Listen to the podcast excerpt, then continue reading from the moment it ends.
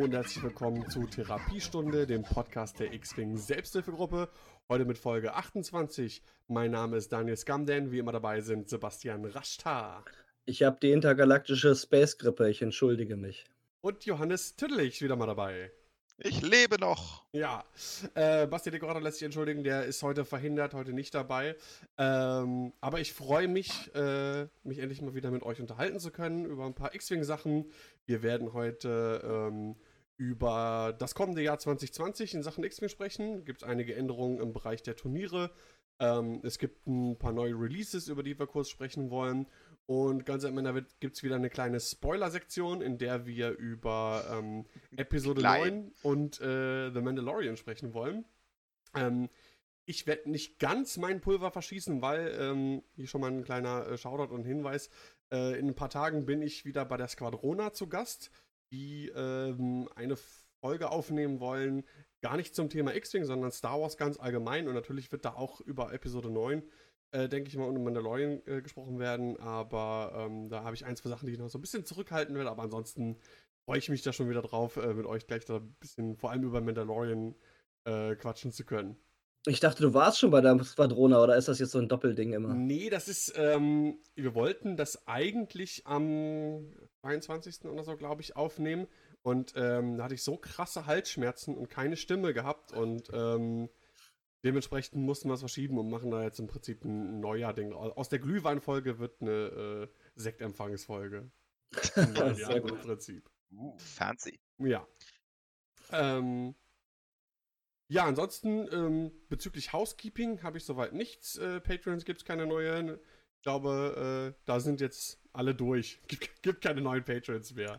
Wir müssen neue Spieler generieren, damit neue Spieler neue Patreons werden ah, können. Ah, vielleicht muss ich ein bisschen mehr Werbung machen. Ähm, aber bezüglich Patreons zumindest eine Sache. Ähm, äh, die Künstlerin, die auch schon die letzte, die Suntier-Karte entworfen hat, die ist gerade dabei, die neue Karte zu machen. Und ähm, da habe ich mal ganz uneigennützig mich, mich äh, ohne jegliche Absprache habe ich was gesehen und wollte was, was machen. Äh, ich weiß noch gar nicht genau, was das als Karte jetzt dann werden wird für das Spiel. Ähm, aber ich fand das Motiv halt so cool und ähm, ich sag halt nur, this is the way. Oh. oh okay, kann nicht so schlecht sein. Und, He has spoken. genau, I have spoken. Und ähm, da werde ich in ein paar Tagen, äh, ich werde mal fragen, ich bin morgen bei ihr auch zu Hause zu Gast äh, und dann werde ich direkt mal schon äh, live einen Blick auf das Artwork werfen können und werde das dann wahrscheinlich in, zu, zu Beginn des neuen Jahres direkt irgendwie mal releasen, ein bisschen anteasern. Äh, gibt es dann wieder an Dennis, der das Artwork dann im Prinzip übernimmt, um das ins Kartendesign reinzupacken und hoffe, dass Flo äh, relativ schnell auch die Token an den Mann bringt und äh, dann gibt es im Januar dann im Prinzip die Token für das letzte Quartal von diesem Jahr und da werde ich mich auch zügig mal dran setzen, ähm, die Designs für das erste Quartal ähm, im Prinzip in Auftrag zu geben, zu gucken und dann direkt ein bisschen Werbung auch zu machen, damit die Leute sehen, okay, es lohnt sich vielleicht doch äh, Patreon bei uns zu werden, weil es gibt coolen neuen Kram dann. Das klingt doch gut. Ähm, ja, ansonsten, ähm, das Jahr 2019 neigt sich dem Ende und ähm, dementsprechend wollen wir jetzt nicht ein bisschen rekapitulieren wieder über das X-Wing-Jahr 2019, sondern eigentlich einen Ausblick werfen auf das Jahr 2020. Und zwar ähm, gibt es ja ein bisschen Änderungen. Ähm, was es werden wieder Namen geändert, es wird die Struktur ein bisschen geändert, äh, Hyperspace, Extended Format, da gibt es ein paar Änderungen. Ähm, Sebastian, du hast ja auch schön übersichtlich für uns, könnt ihr jetzt die Zuhörer nicht sehen, aber für uns ähm, hier was aufgelistet. Vielleicht magst du kurz was dazu erläutern. Hätte ich mich ja vorbereiten müssen, aber na gut, ich versuche das mal so aus dem Ärmel zu schüttern. Und zwar wurde das halt gepostet von Fantasy Flight, wie sie jetzt, jetzt das, äh, die Turnier. Moment, ich muss ganz kurz mal husten. Ja, sorry, ich bin echt erkältet. Ähm, wie sich die Turnierstruktur 2020 ähm, so darstellen soll. Und zwar Hyperspace soll ähm, curated werden. Das bedeutet, äh, Schiffe, die in der zweiten Edition released wurden, werden halt nur spielbar sein. Das war ja jetzt auch schon so, aber so wie sich das liest, ist es wohl so, dass auch Schiffe jetzt endlich mal rausfallen und wieder neu aufgenommen werden. Das heißt, bisher war es ja so, dass immer nur neue Schiffe hinzugefügt wurden und sich Hyperspace gefühlstechnisch so ein bisschen Extended angenähert hat. Aber jetzt scheint es wohl so zu sein, dass halt auch Schiffe rausgenommen werden. Vielleicht sogar einzelne Piloten. Das wäre natürlich ganz nett, weil man dadurch natürlich dauerhaft neue äh, Metas generieren könnte. Macht ja auch Sinn, weil sonst wird es auch gar keinen Sinn machen, zwei verschiedene Systeme ähm, im Prinzip zu betreiben, Hyperspace und Extended, wenn nach und nach das ja sowieso irgendwie gleich bleibt. Also ich finde es persönlich ganz gut ähm, und ich hoffe, dass es noch ein bisschen mehr Unterschiedlichkeit reinbringt in die beiden Systeme. Ja, alleine wenn man schon den einen oder anderen Piloten vielleicht mal rausnimmt, werden vielleicht andere Piloten dann schon wieder interessanter. Mhm. Und was sich auch ändert, ist auf jeden Fall, wo Hyperspace gespielt werden wird. Und zwar wird Hyperspace gespielt werden auf System Opens, First Store Championships. Äh, also der First Store Championship Cycle ist Hyperspace und im Coruscant Invitational wird auch Hyperspace gespielt werden. Und dass auf System Opens Hyperspace gespielt wird, ist ja jetzt neu, weil das war ja vorher Extended zum Beispiel. Ja, genau. Mhm. So, dann Punkteänderungen. Da freuen wir uns natürlich drauf, weil man da immer so schöne Podcast-Folgen zu machen kann.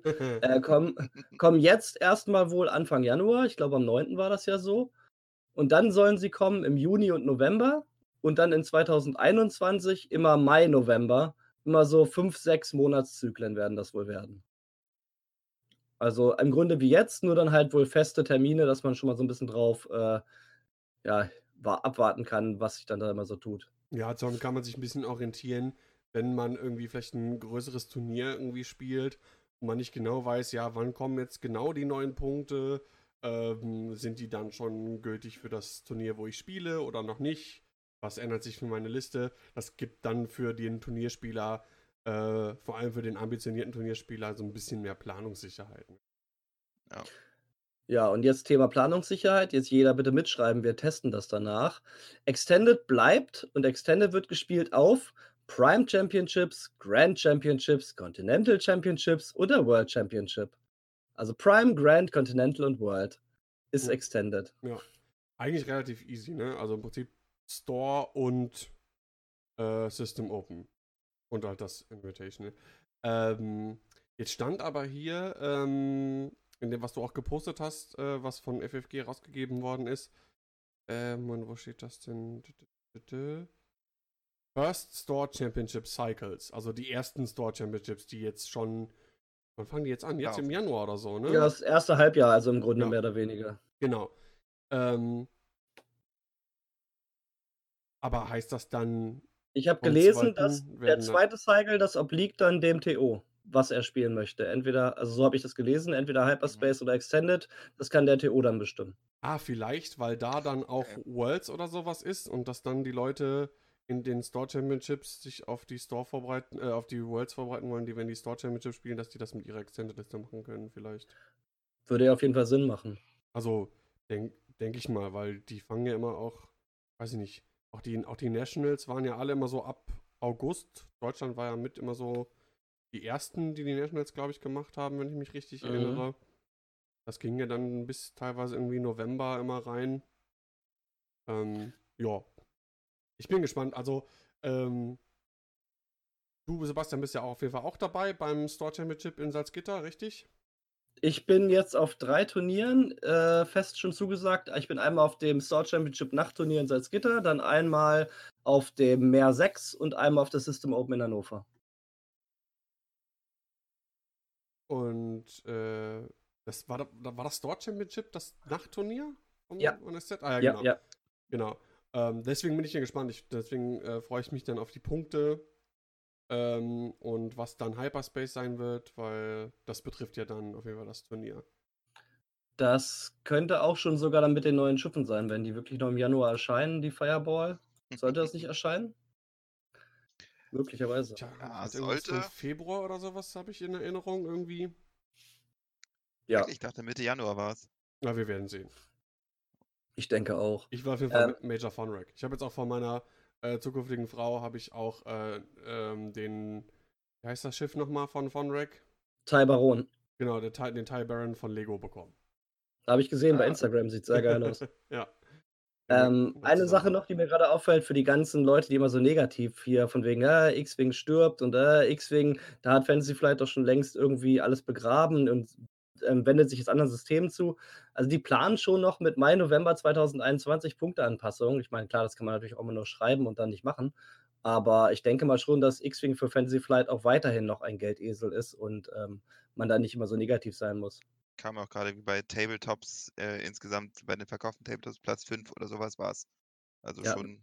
Also wir sind nicht mehr eins, ganz wir gewesen Form. sind. Ja, was mich ein bisschen wundert, ist, dass jetzt zur Episode 9 kein äh, Grundset rauskam. Das haben sie ja immer ganz gerne mal gemacht. Da hätte man natürlich bestimmt noch mal ein paar Spieler generieren können, gerade so um Weihnachten rum, aber naja. Sie werden wissen, warum. Ja, vielleicht gab es, was gab, an Schiffen gab das vielleicht auch noch nicht so, obwohl diesen TIE Dagger, den mit diesen dreieckigen Flügeln hätte man machen können, Den neu bemalten T70 von Poe, zum Beispiel. Ja, also gäbe es ma genug. marketingtechnisch äh, wäre das durchaus gegangen. Ähm. Aber zu Episode 9 kommen wir ja später noch. ja, genau. Ich wetze schon mal mein Messer. Mhm. Egal, kein Spoiler, keine Spoiler. Nein, nein, nein, nein, nein, noch nicht. Da waren wir äh, früh genug vor.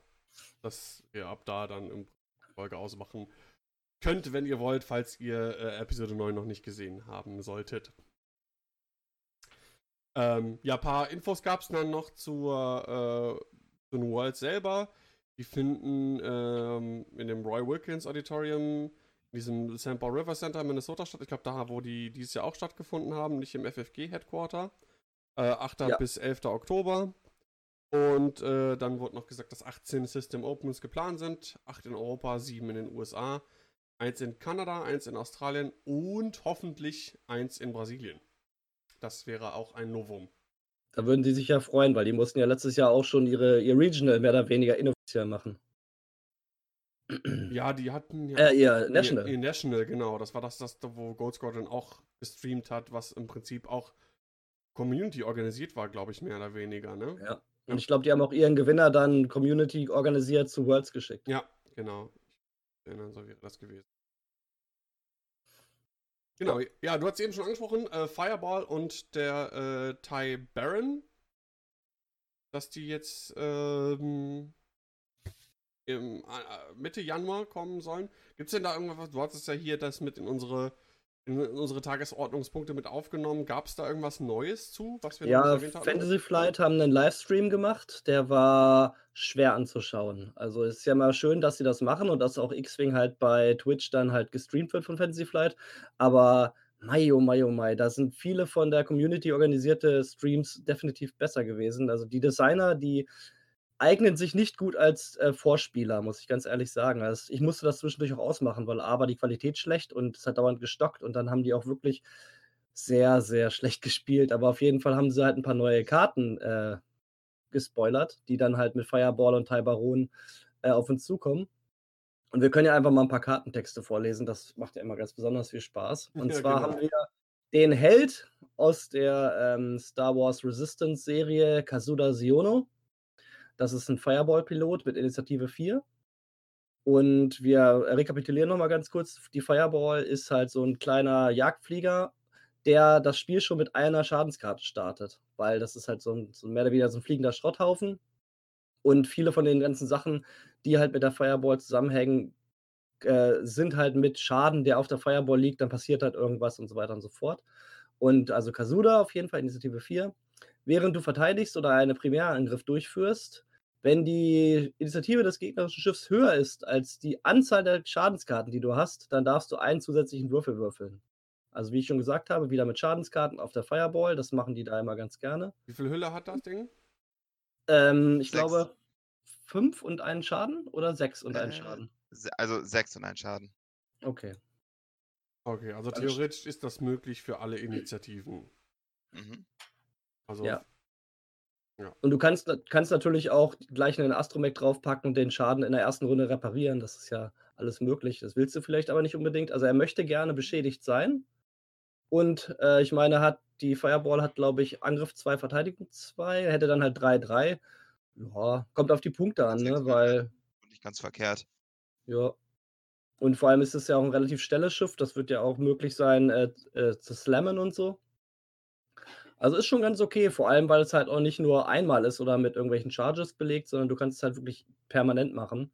Mhm. Und ja, wir wissen, Ja. drei Angriffswürfe sind immer gut. Es kommt auch sicher einfach darauf an, welche Karte man so an, am, am Anfang zieht. Weil die ja relativ viele Sachen hat mit von wegen dreh die Schadenskarte um und dann darfst du das und das machen, statt einen Crit zu, Crit zu kassieren. Wenn das natürlich jetzt ein Volltreffer ist, den man wieder umdreht, ist doof. Ne? Aber wenn es jetzt irgendwie, keine Ahnung, ah, fällt gerade äh, nichts Vernünftiges ein, aber es gibt da sicherlich äh, Karten, die man anfangs zieht, die ziemlich harmlos sind. Ja, ja. denke ich auch. Ja, Und dann ist dann cool. können wir gleich weitermachen mit Holo. Das ist ein Thai Baron-Pilot mit auf Initiative 5, also wieder ein Hochinitiative-Pilot für die First Order. Am Anfang der äh, Engagement-Phase musst du einen deiner Token zu einem anderen freundlichen Schiff auf Reichweite 0 bis 2 weitergeben.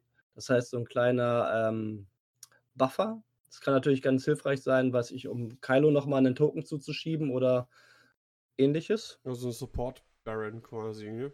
Ja. Ist soweit ganz. Ja, Vor allem steht, da steht auch ein Token, das heißt, ähm, das Genau. ist nicht genau geschrieben, was. Das heißt, der Ty Baron war doch auch, dass er sich selbst ähm, Depleted und so geben kann und vielleicht kann der dann den Depleted weitergeben an irgendein anderes Schiff, das Und so wie es dem geschrieben das ist, nicht so viel tut. Ja, oder ein Stress. Oder Richtig. was auch Alles. immer. Jam, was auch immer er da liegen hat. Mhm. Ja, oder auch wenn, wenn Gegner einen Lock auf dich hat. Auf, Oh, ja, auf jeden Stimmt, Fall. das auch. geht auch. Also ich Mhm. finde den cool. Initiative 5 Schiff. Es ist ja auch ein, ein wendiger äh, Abfangjäger, so im Prinzip. Ähm, und da wissen wir halt, Initiative 5 ist auf jeden Fall auch was. Damit kann man was anfangen. Äh, allein schon Ja. für die Initiative. Und die Fähigkeit klingt eigentlich auch ganz cool, finde ich. Wenn das Ja. punktetechnisch noch passt. Definitiv eine coole Fähigkeit, da kann man bestimmt einiges mitmachen. Ja, denke ich auch. Ja, dann haben wir Rush, das ist ein Silencer und der kommt dann wahrscheinlich, äh, denke ich mal, in einem von den neuen äh, Karten-Upgrade-Kits. Wollte ich gerade sagen, nur kurz zu, zum Verständnis. Achso, Das, das, jetzt sind wir im Prinzip, dann kommen wir zu den Sachen, die in dem äh, Hotshots and Aces Paket dann drin ist. Aber wir waren Genau. mit den anderen noch gar nicht durch. Fireball hat ja auch noch einen anderen Piloten gespoilert. ja? Ja. Okay, das steht bei mir nicht. Dann mach du das bitte mal. Ja, ich nicht. Ja, nicht. äh, Fireball hat so, also zwei, äh, also ist gut. R1, J5, weiß man nichts zu. Äh, doch, Ah, da nee, kann Moment. ich dir was zu sagen. Oder Das steht hier grad was alles. durcheinander? Ach so. Ah, nee, nee, nee Entschuldigung, äh, doch. Dann, äh, nee, ich war bei der, ich war bei der Karte gerade von A1, J5. Aber Ja, aber der muss ja auch dann mal ein Fireball sein, oder? Gehe ich mal von aus, nämlich. Ja, Ich kann euch auch sagen, was der macht. Ich kann euch sagen, was der macht. Da steht er hier. Okay. Also R1J5, Resistance Only Astromech, 3 Energie, also 3 Charges. Während du zwei oder weniger Stress-Tokens hast, kannst du Aktionen durchführen auf Schadenskarten, sogar wenn du gestresst bist. Nachdem du eine Schadenskarte mit dem Schiffstrade repariert hast, darfst du eine Energie ausgeben, um diese Karte nochmal zu reparieren. Was so viel heißt wie Da weglegen. wollte ich gerade sagen, ablegen dann, ne? Genau. Hm. Mhm. Das ist dann halt Ja, wenn gegen man die einen Crit offenen repariert, heißt es umdrehen. Wenn man einen Nicht-Crit repariert, heißt es ablegen. Und wenn du dann die, ähm, den Damaged Engine hast, dann bist du sowieso genervt, weil das ist ja eine der wenigen Crits, die nicht reparierbar sind. Mhm. Aber auf jeden Fall sehr nett. Also, das macht Schiffe auf jeden Fall um einiges äh, widerstandsfähiger, wenn man permanent ähm, Crits ablegen kann, komplett. Ja, das, da wird der Fireball so ein richtiges nerviges Ding, wenn sich das ständig wieder äh, aufladen will. Und wir alle wissen, Regen ist nervig und das ist ja im Prinzip auch eine Art von Regen, wenn man so will, ne? Ja. Mhm. Das mit Kasudo dazu, denke, dass er dann immer 3-3 Evade-Token dazu, also ohnehin schon nicht ganz einfach kaputt zu kriegen und dann das noch dazu, wach. Ja, Könnte nervig werden. Lach, sagt er. Wir wissen jetzt übrigens auch, was Depletion-Tokens machen. Das sind ja die neuen Tokens. Ähm, wir, da waren ja schon so ein paar Gerüchte im Umlauf, dass, wenn man davon betroffen wird, dass dann Charges auf den eigenen Aufrüstungskarten entfernt werden und ähnliches. Aber es macht im Grunde das, was wir alle schon gedacht haben. Also Depletion-Token bedeutet, äh, das ist ein roter Token, der deine roten Würfel um einen reduziert, wenn du angreifst. Und äh, so wie es aussieht, wenn du dann angegriffen hast, werden deine roten Würfel wieder auf den Ursprungszustand zurückgesetzt. Und wenn du blau fliegst, ist es halt auch weg. Ja. Also es schwächt einfach nur den Angriff, sowie Strain die Verteidigung schwächt. Ja, macht Sinn, ne? Also, Ist ja im Prinzip das, das passende Pendant dann dazu. Ja. Ich glaube, das waren jetzt aber dann die Sachen, die mit den Fireball und Tyberan Sachen kommen, ne? Genau, wir Jared Keeler können. Initiative 5, aber man weiß von der Fähigkeit nichts. Ja. Ähm, ja. Im Fireball. Ja, ich denke, da können wir zu Hotshots und Aces übergehen. Da kam nämlich ein ähm, ganzer Artikel zu. Das ist ja eins von diesen Karten-Only-Packs. Also da sind nur Karten drin und eventuell Pappteile. Und da werden dann halt neue Piloten für diverse Fraktionen nachgeliefert. Was natürlich immer ganz nett ist, außer für äh, Republik und äh, CIS. Die bekommen nämlich nichts Neues. Das ist dann nicht ganz so schön. Ja, und dann können wir nämlich schon mal ein paar Piloten aus dieser vorherigen Liste nochmal durchgehen. Da kommt dann zum Beispiel Rush, das ist ein Silencer auf Initiative 2. Und während du ähm, beschädigt bist, hast du Initiative 6. Also noch mehr Initiative-Piloten, äh, hohe Pi Initiative-Piloten für die First Order. Ja, spielst du Kylo, Rush und äh, Rack. Also im Prinzip musst du Rush äh, schön rausballern äh, in einer Runde, sonst kriegst du ein Problem. Oder fliegst gleich über den ersten Asti, nimmst Schaden. Obwohl, nee, Nee, du nee, musst nee, erst Ja, Moment, you are damaged. Genau. Musst schon deine weg, ja, ja. auch los, schon vorher losgeworden Ja. sein. Dann fliegt er halt über ein paar Asteroiden. genau. Also sagen wir so, in, äh, äh, immerhin triggert es erst, wenn er sowieso nur noch die Hälfte wert ist. Also, Ja, das stimmt. Stimmt wohl, ja. Also es ist, ist okay, kommt auf die Punkte wieder an. Ähm, ja. Dann haben wir Captain Phasma im Thai SF auf Initiative 4. Während du verteidigst, nach dem Neutralized Result Step, ähm, ein anderes freundliches Schiff auf Reichweite 0 bis 1 muss einen Crit oder Hit äh, nehmen, damit du ein äh, gleiches Resultat äh, ignorieren kannst. damit ist es wohl raus. Phasma ist Schisor. ich dachte, Phasma wäre Bix, aber okay, ja, passt. Ist das die Schießerfähigkeit von? Äh, ja, mit weniger Einschränkungen. Also die Schisor-Fähigkeit, da muss das Schiff auch noch im Feuerwinkel sein. Bei Phasma geht es einfach so, äh, muss es halt einfach nur 0 bis 1 zu ihr sein. Ja, ist natürlich immer nicht schlecht. Wir wissen ja bei Bix, dass das auf jeden Fall immer eine starke Fähigkeit war. Und wenn Johannes Schießer geflogen ist, war das auch immer sehr stark. Also gehe ich mal davon aus, dass sich wohl auch. Äh, durchgesetzt. Aber das macht ja quasi ein anderes Schiff in Reichweite 0 bis 1 zu Phasma zu Bix und nicht Phasma zu Bix. Richtig? Ja, andererseits denke ich mir so, äh, die, äh, äh, die Dingens, die First Order, hat halt auch Fanatical, ne? Und da gibt es dann einfach einen Crit an so einen schönen Teil weiter und plötzlich kann der äh, äh, dann Angr äh, Angriffswürfel drehen. ich überlege gerade, Phasma und ähm, Quickdraw zusammenfliegen. Oder das. Äh, man will schön. nicht auf Quickdraw schießen, weil dann verliert Quickdraw Schilde und greift nochmal an. Man will nicht auf Phasma schießen, weil dann gibt Phasma den Schaden weiter an Quickdraw und Quickdraw greift wieder an. Auf jeden Fall schöne Ah, Kombinationsmöglichkeiten clever, dabei, ja. ja. Das ist ja cool. Ja, Ja. ist ganz, ganz nett auf jeden Fall. Also es ist entweder äh, äh, ja, das Cholera-Ding. Oh Gott. Zu viel, zu viel Erkältung im Kopf. Pest oder Cholera. Pest oder Cholera, genau. Pest oder Cholera, oh Mann. Ja.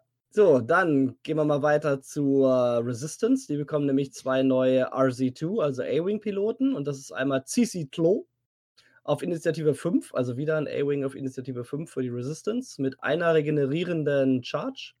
Nachdem du verteidigst oder angreifst, darfst du einen Charge ausgeben, um einen Fokus oder Evade-Token zu nehmen. Oh, krass. Finde ich super. Finde Ja, ich super. Langweilig, aber gut. To gain.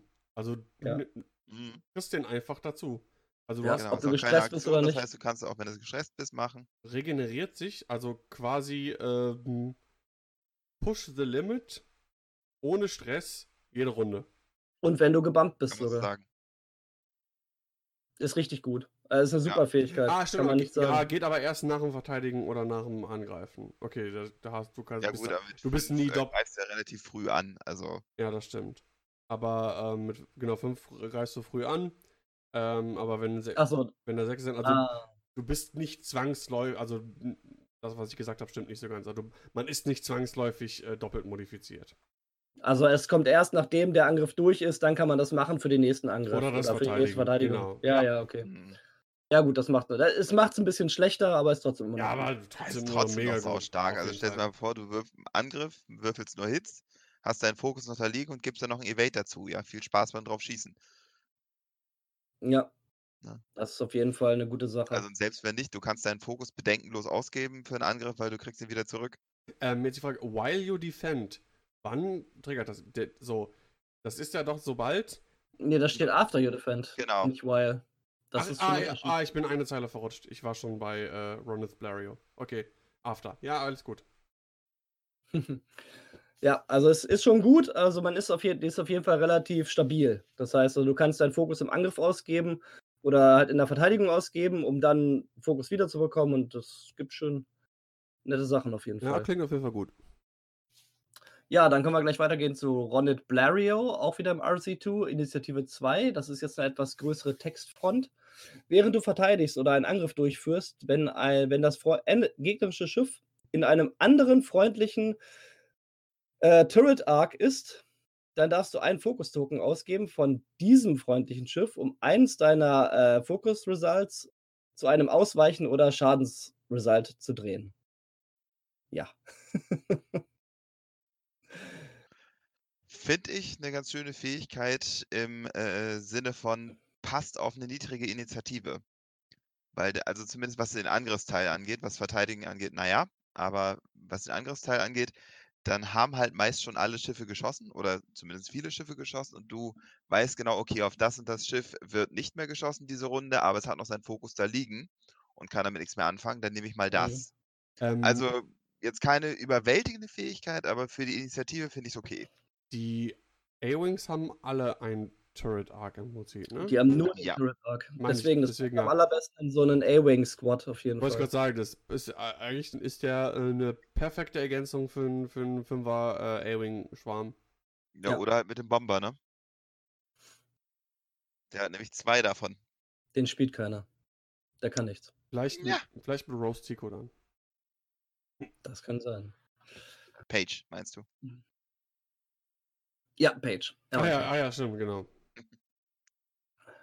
Die sind alle gleich. Die sind alle gestorben. Page Tico. Für die gute Sache. Genau, Hero. Rose ist gestorben? Das ist mir neu. Also für die Fans schon. Ja, Aber da, da, da kommen wir äh, noch hin. Spoiler, Spoiler Town. Da kommen wir noch hin. Ähm, ja, dann können wir nämlich mal zu dem äh, Hotshots und Aces Pack an sich übergehen. Da gab es, wie gesagt, den Artikel zu. Das Und- so ein Aces Pack. Was ein Pack. What the Pack? Join the Pack. Fehlt da Ja. nicht Page noch eigentlich? Page, ja, kommt jetzt, wollte ich gerade vorlesen. Ach so, Also das hat, du hast deine Machtfähigkeit genutzt, um das schon vorherzusehen. Entschuldigung, ich Ja. lebe ein wenig in der Zukunft. Dann gibt es auf jeden Fall Paige Tico im Resistance Bomber auf Initiative 5 und ihr Untertitel ist einfach nur Hero. Oder Hera, ich kann es nicht lesen, aber ich denke mal Hero wird es wohl Hero, denke Ich ich. denke auch Hero. Das ist auch diejenige, die sich da geopfert hat und dann Ja, ja. Den Bomben- Dreadnought kaputt gemacht ja, hat. Ja. aber Bomben in der Schwerelosigkeit fallen doch nicht nach unten. Doch, weil die diese Sterne. Das müssen wir jetzt wirklich nicht aufmachen, sind oder? so groß, die haben ein eigenes Gravitationsfeld. Ja, ja, gut. Ähm, und die Fähigkeit von Page ist, nachdem du ein Device, also eine Bombe oder eine Mine, droppst, darfst du ein äh, Charge ausgeben, wovon ich nicht sagen kann, wie viel sie hat, um ein weiteres Device zu droppen. Das bedeutet, sie wirft nach hinten vielleicht eine Protonenbombe und schmeißt nach vorne nochmal eine oder ähnliches. Nee, nach vorne geht Äh, nicht. nee, nee, nee, nach vorne nicht. Mit Drop, dem, Nicht Launch. After you drop, Aber- nicht launch. Mit dem, ähm, wie heißt das Ding, was äh, Bomben nach vorne schmeißen kann? Trajectory Simulator. Ja, aber trotzdem. Da wird, da Aber- wird Drop aber zu Launch, oder nicht? Äh, Ich meine hier den, äh, müsste ich mal nur kurz nachgucken. Bin ich mir guck, nicht ganz sicher. sc- scrollt mal ein bisschen weiter runter, ungefähr auf die Mitte der Seite, dann seht ihr Page Tico auf einer schönen Grafik, wie sie eine Bombe nach hinten schmeißt und äh, eine Protonenbombe nach vorne. Nee. Ja, und wir wissen, Fantasy Flight macht niemals Fehler. Wollte ich gerade sagen, FFG-Artikel waren ja noch Wollte n- sagen, aber es waren ja immer schon fehlerfrei. If you would drop or launch a bomb. Also, okay, es funktioniert tatsächlich so, wie es geschrieben ist. Wo steht Also- after you drop or launch? Äh, beim Trajectory Simulator. When you would drop or launch a bomb. Das ist genau der Trigger. Ne? Man sagt, okay, ich habe eine Bombe gedroppt, jetzt droppe ich noch eine, aber statt droppen launch ich die. Ja, Passt also. okay. Ähm, das heißt, weiß ich nicht, ob es irgendwann mal in irgendeiner Form eine Rolle spielen würde, aber ne, wird sie nicht. Äh, also das heißt, man geht aber, du kannst aber nicht erst nach vorne launchen und dann nach hinten droppen. Das geht nicht. Nee, Du das geht nicht. erst nach hinten droppen und dann nach vorne launchen. Genau. Das heißt, wenn man mal ein richtiger Arsch sein will, und selbst wenn das keinen Unterschied macht, weil es beides ja Systemphase ist, und der macht das dann zuerst nach vorne, dann sagst du, ja, sorry, aber jetzt kannst du die nicht mehr nach hinten gehabt, würde ich droppen. mal sagen, ne? Also au- aufgepasst. Mhm. Aber ganz im Ernst, wann wird man das denn mal machen im Spiel? Wann wird man denn mal nach hinten? Welcher Gegner ist denn so doof und parkt seine Schiffe vor und hinter dir? Nein, nicht, ich meine nicht, ich meine nicht das, was äh, Daniel gesagt hat. Ich meine das, was ähm, wann, welcher Gegner, der die Fähigkeit von Page kennt, wird dann seine Schiffe vor und hinter ihr parken? Ne, es äh, macht einfach das Feld enger. Ah, ich meine, Der Punkt, den ich eher sehe, von wegen, na gut, dann droppst du nach vorne und nach hinten und wenn du eine 1 geradeaus eingestellt, ah ne, 1 geradeaus geht noch. Aber äh, du entkommst keine, äh, eine deiner eigenen Bomben frisst du selbst. ja, aber du weißt es doch selber, Sebastian, ähm, du weißt immer eigentlich, ähm, wo Bomben potenziell landen. Und bist du noch nie von einer Bombe oder einer Mine getroffen worden? Äh, Doch. gut, aber es ist ein Resistance-Bomber, den spielt eh keiner. Ja, vielleicht dann doch. Es gab mal so eine kleine Phase, wo hier dieser, ja nochmal, in, Invincible, Invincible, in, Venny, meinst du? Inven, Inven, Inven, Invincible. ja, ja, so. die unbesiegbare Venny, Genau, ja. die dann Ja. ziemlich schnell drauf geht, wenn man drauf hat. Ja. Aber das wurde ein bisschen, also ich weiß zumindest in England hat das doch irgendwie ein, zwei, ähm, was war das da nochmal? Hyperspace Trials von diesen ersten auch irgendwie gewonnen. Egal. Wir wollen ja in die Zukunft blicken, nicht in die Vergangenheit. Ja, ich meine, ein paar von den Resistance-Bombern mit Veteran Turret Gunner hat man ja auch gesehen, dann Doppelschuss und sowas, aber ich denke mal, die könnten vielleicht noch ein bisschen billiger werden, vielleicht sieht man sie dann auch noch. Mhm. Aber jetzt kommen wir zu etwas, was man auf jeden Fall sehen wird, wo ich mich extrem drüber freue, weil es so cool ist und ich liebe dieses Schiff. Denn der B-Wing bekommt neue Piloten und zwar bekommt der B-Wing Gina Moonsong. Einen B-Wing-Pilot auf Initiative 5, sehr geil. Ist ein Insubordinate Ace. Und ihre Fähigkeit ist, am Start der Engagement-Phase muss sie einen ihrer Stress-Token an ein anderes freundliches Schiff auf Reichweite 0 bis 2 geben. Und für den B-Wing ist es ja nun gar kein Problem, äh, Stress aufzubauen. Die haben ja unter anderem Fokus Link in Barrel Roll und wir kommen später zu noch einer anderen Möglichkeit, Stress zu bekommen. Und das harmoniert natürlich ganz ausgezeichnet zum Beispiel mit Braylon. Der möchte ja den Stress. In der Tat. Braylon oder äh, Dingens. Äh, 10. Ibtisam, nee, Ibtisam war es früher, 10, ja. oder? Nee, Ibtisam gibt es, glaube ich, nicht mehr. Nee, der fliegt jetzt im Arc rum, aber. Wie heißt der Ten- denn? Es gab noch zwei B-Wing-Piloten, die das Ten gestellt haben. Ten- Ten, Tenamp. Tenam, genau, richtig. Dreimal gesagt. Danke. Ten, ten, ten, ten. ja, also ist auf jeden Fall halt eine Fähigkeit, die einfach perfekt mit den ganzen B-Wings harmoniert und äh, Mhm. ist, ist schon sehr cool. Und dann Und kommen wir auch. Initiative 5 ist halt auch nicht gerade wenig. Ja, super, richtig gut. Ich weiß gar nicht, auf welchen Initiativen sind die anderen? Ich glaube beide auf vier, ne? Vier. Das heißt also, du hast dann sie auf fünf und Braylon auf vier. Das ist schon, und wir wissen, die sind relativ angriffsstark. Vor allem in Zeiten, wo der Proton-Torpedo immer teurer wird. Ähm, ja, freue ich mich sehr drüber. Vor allem freue ich mich auch auf das Upgrade, was dazu kommt. Und zwar bekommen die ähm, B-Wings, die haben ja neulich schon ein neues Modell bekommen, wo man die Flügel so wunderbar klappen konnte. Und jetzt gibt es nämlich auch Stabilized S-Foils für die ähm, B-Wings. Das heißt, es ist ein, äh, eine Modifikation, die dann ähnlich ist wie halt die S-Foils vom X-Wing oder vom T70. Und die gibt es in zwei Varianten, einmal geschlossen und einmal geöffnet. Und ich muss gerade mal gucken, welchen ich jetzt gucken will. Erstmal den geöffneten.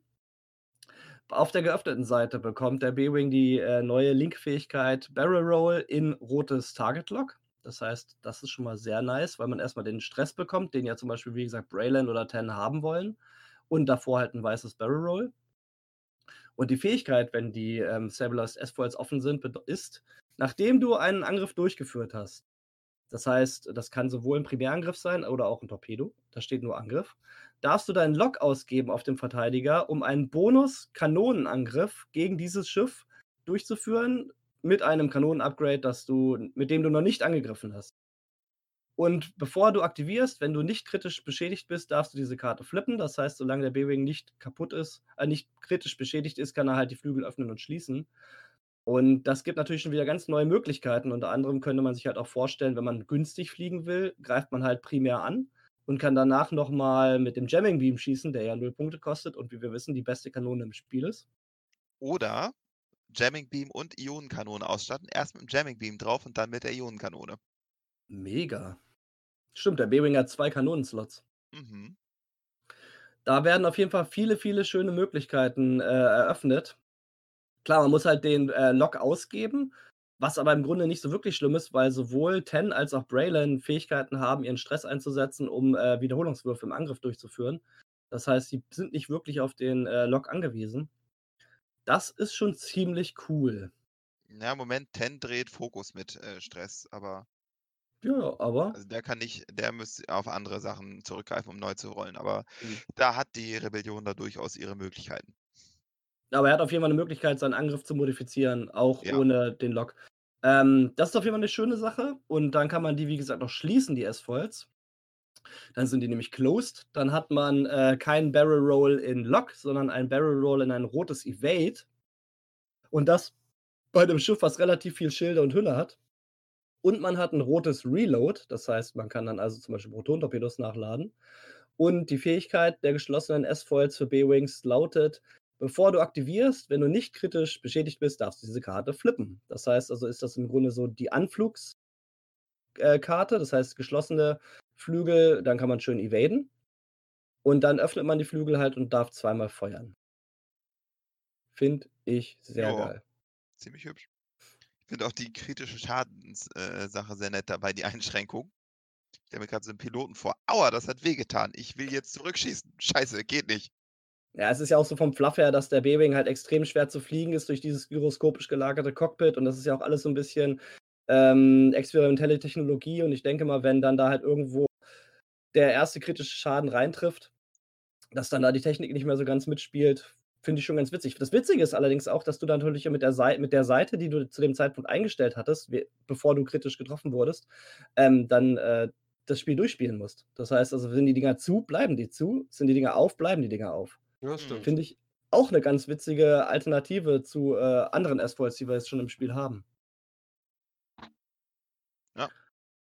Und ich finde es ganz witzig, dass das halt mittlerweile Crits äh, so äh, spielwirksam auch äh, nicht nur halt der, der Schaden sind, sondern halt, wie gesagt, bei Fireball machen, machen Schadenskarten was, bei den äh, Republik Y-Wings machen Crits halt was und schalten zum Beispiel die Schiffsfähigkeit ab, wenn man zu viele davon hat. Oder hier schalten Crits dann halt diese S-Foils ab. Finde ich, finde ich einen ganz schönen ähm, Design-Kniff, den sie sich da ausgedacht haben. Mhm. Also mir S-Foil, bin gespannt, was die kosten, weil die werden, glaube ich, nicht null Punkte kosten. Aber äh, die können natürlich B-Wings dann relativ teuer werden lassen, wenn man dann noch Kanonen dazu packt und wenn die S-Foils auch noch was kosten und B-Wings vielleicht, ja, obwohl ich glaube nicht, dass die großartig im Preis steigen im Januar. Glaube ich auch nicht. Kann ich mir auch nicht vorstellen. Aber wie gesagt, mit geschlossenen S-Foils sind sie halt äh, widerstandsfähiger durch das rote Evade. Und äh, dann im Angriff die zwei, ähm, die zwei Schuss schon, schon sehr cool. Macht auf jeden Fall was her. Ich glaube Aber aber, auch das- nicht, dass die ja. zu teuer werden, die S-Foils, weil das, die sind ja neu für die B-Wings, um die ein bisschen äh, mehr irgendwie ins Spiel wieder reinzubringen und ähm, ich glaube, wenn, wenn die zu teuer sind, dann schreckt das wieder ab, die zu spielen, könnte ich mir Zumal ich vorstellen. auch denke, so, du bist für die Karten gut. Barrel Roll Evade, das kannst du einfach so nutzen. Das ist ganz nett, gibt aber auch Stress. Also jetzt nicht, ach, jetzt nicht weltbewegend an der Stelle. Und sonst für Reload musst du was ausstatten und für die Kanonen musst du auch was ausstatten. Also hast du schon automatisch Kosten sozusagen, Ja, damit ich du das finde, benutzen kannst. ich finde sowieso, dass diese ganzen integralen Bestandteile wie die S-Foils und so, dass das einfach alles null Punkte kosten sollte. Auch die Landekrallen bei den äh, der Drohnen von der CIS. Da sollten halt Ja. die Schiffe lieber ein, zwei Punkte teurer sein und dafür sollten diese wichtigen, fluff-technisch integralen Bestandteile einfach lau sein. Das macht für mich am meisten Sinn. Wäre im Prinzip einfach nur eine erweiterte Schiffsfähigkeit. Sinne, Genau. ne? Finde ich aber auch gar nicht schlecht eigentlich. Weil halt, man kann sich halt Clone Wars oder halt die äh, Prequel-Filme von Star Wars gar nicht vorstellen, dass die Drohnen da keine Landekrallen haben. Die haben es halt Mhm. einfach. Und warum Ja. kosten die dann Punkte? Warum sie kosten die nicht null und dafür die Drohne einen Punkt mehr? Ja, genau. Die waren, sind gerade die Gelenke ausgegangen. Ja, wollte ich gerade sagen, ne? In so einem B-Wing und ein X-Wing, die können halt die Flügel auf und zu machen. Fertig. Ja, es ist so. Und beim U-Wing ist es genau dasselbe. Und deswegen, das, das finde ich wäre auf jeden Fall eine gute Sache, wenn sie das vielleicht mal machen würden. Aber wir werden mal schauen, was äh, die Punkte dafür sind. Also ich freue Ich mich auf jeden Fall wieder mehr. B-Wing zu kriegen. U-Wing und X-Wing S-Volt sind doch kostenlos. Ja, ja. Aber zum Beispiel Vielleicht. die Landekrallen nicht. Ja, ja, genau. Das finde ich auch sehr seltsam. Aber naja. It is what it is. Hier ist spoken. Ja, dann gehen wir gleich weiter mit den Rebellen. Und zwar bekommen wir einen neuen Piloten, den wir uns schon lange gewünscht haben, für den U-Wing. Yay! He, he is in the game because Cassian said so. Und zwar K2SO. Den, und sein Untertitel ist auch Cassian said I had to. das ist so geil. Und ja, mega. U-Wing-Pilot auf ähm, Initiative 3 und nachdem du einen Stress-Token bekommen hast, bekommst du einen Calculate-Token. Das ist äh, soweit ganz cool. Ist in der Hinsicht ganz witzig, weil der U-Wing ja auch ein rotes Coordinate hat. Das heißt, er kann also ein Schiff koordinieren und bekommt dann trotzdem noch ein Calculate. Ja. Ist Ja. nicht das Schlimmste, ist eine ganz nette Fähigkeit. Ja, Ja, aber jetzt auch nicht, nicht Find- überwältigend. Wahrscheinlich eher ein billiger Crew Carrier, schätze ich mal. Ja, aber auch super als Supporter, Aber- ne? Ja, Ja, Weil dann ist eine richtig coole du, Sache. du, sagen, fast, du kannst fast immer koordinieren. Warum, Ja. soll, warum solltest du, scheiß auf den Stress, warum solltest du einfach nur Calculate, es sei denn, du willst unbedingt, äh, weißt schon, in der nächsten Runde danach willst du ein rotes Manöver ausführen. Ähm, Dafür hast du noch leer. ja, eben. Von daher. Ja. Ah, Johannes hat das schon aus dem Off gerade reingeschrien. Er findet die Crew-Karte von K2SO noch ein ja bisschen eigentlich wollte ich interessanter. geschickte Überleitung nehmen, aber wir wollten Ja. nur sprechen. Und zwar K2SO als Crew, also Rebel Only natürlich. Während der Systemphase darfst du ein Freundly-Schiff auf Reichweite 0 bis 3 wählen. Dieses Schiff bekommt ein Calculate und einen Stress-Token. Und wenn du K2SO ausgerüstet hast als Crew, bekommst du einmal Calculate und einmal Jam. Beides in weiß. Als Aktion, genau. Ja. Ja. Das heißt, ähm, Distanz-Calculate-Koordination. ja, vor allem in der Sys Systemphase ohne Aktion. Ja, vor allem, Also das System am Ende, wo du schon von vornherein planen kannst, das Schiff wird wahrscheinlich ohnehin blau fliegen oder ich Ja. zünde eh Layer und bei dem habe ich nur ein weißes Manöver. Also, Oh, das ist ein B-Wing, der den Stress vielleicht sogar haben will. oder das, genau. Also es äh, ist schon echt eine ne sehr nette Fähigkeit, finde ich. Ja. Und dann, dass man dann noch im Schiff noch Jam oben drauf kriegt, finde ich schon echt cool. Die Reichweite ist auch gut, 0 bis 3. Das heißt, Ja. das kannst du auch auf dein eigenes Schiff machen, wenn äh, irgendein Schiff, du vielleicht irgendeinen Crew Carrier hast, der vielleicht auch gestresst sein will oder wie gesagt halt den Stress dann gleich wieder abbaut. Also ein Mhm. zusätzlicher Calculate zu der Aktion, die man dann eh noch durchführt, ist schon gut. äh, Ja. wie, wie viele Crew-Slots hat äh, der U-Wing? Das, Zwei? äh, Drei? Ich meine auch zwei. Moment, ich gucke gerade. Also kann Ich man, meine, es sind zwei. kann man auf einen generischen ähm, zwei. und Ähm. K2, warte, ich gucke auch mal bei, bei SB. es sind so. zwei. Crew, genau. Ja, zwei Crew. Nimmst du den Blue Squadron, nimmst du einmal Leia für sechs Punkte und dann was auch immer K2SO kosten wird. Äh, das ist ein mega guten Support-Viewing. Mhm. Aber ich glaube auch als Crew wird er nicht ganz billig. Weil es im Prinzip eine kostenlose Aktion ist. Ja, aber der ist erstmal neu. Das heißt, der ist erstmal günstig. Weil die wollen Hotshot und Aces Packs verkaufen. Wissen wir doch schon. Ja. Das ist so. Obwohl, es gab auch schon Sachen, die waren am Anfang zu teuer. Also, wir werden sehen. Ja, dann der Äh, Mann kurze- mit den kurze, guten. Kurze ja, Zwischenrufe, bevor ich das dann äh, den Faden wieder verliere. Ähm, am 9. Januar sollen ja das, die neuen Punkte rauskommen. Richtig? Werden da schon die Punkte äh, von den Hotshot und Aces Pack und äh, Baron und sowas alles da drin sein? Wahrscheinlich schon, oder? davon gehe ich stark ich aus. gehe mal davon aus. Sehr gut. Davon gehe ich stark aus. Wer auch dabei sein wird, dann wahrscheinlich, ist der Mann mit den dicken Koteletten. Und zwar Alexander Callis Ah, aus finally! Star Wars Rebels. Und zwar auf der Rebellenseite. Er ist ja dann irgendwann, Achtung, Spoiler, übergelaufen. Und zwar pilotiert er die Ghost. Pilotiert ist ein schönes Wort. Ne, sag ich doch. Und zwar Alexander Callos äh, auf Initiative 4 mit dem Untertitel Fulcrum, das war nämlich sein geheimer Codename. Und während du verteidigst, wenn der Angreifer irgendwelche Angriffswürfel modifiziert hat, dann darfst du einen zusätzlichen Ausweichwürfel würfeln auf der Ghost. Ja, bei 16 Lebenspunkten nicht ganz verkehrt. Und dann hast du vielleicht noch äh, einen Calculate von äh, K2SO. Dann hast du Mhm. schon eine noch höhere Chance, diesen äh, Ausweichwürfel auch äh, gewinnbringend einzusetzen. Und jeden, Zumal das jeden Hö- was. Entschuldigung? Ja. Sag. Also, nee, zumal das auch eine Fähigkeit ist, die permanent triggern wird. Also es gibt seltene Angriffe, die man nicht modifiz modifiziert.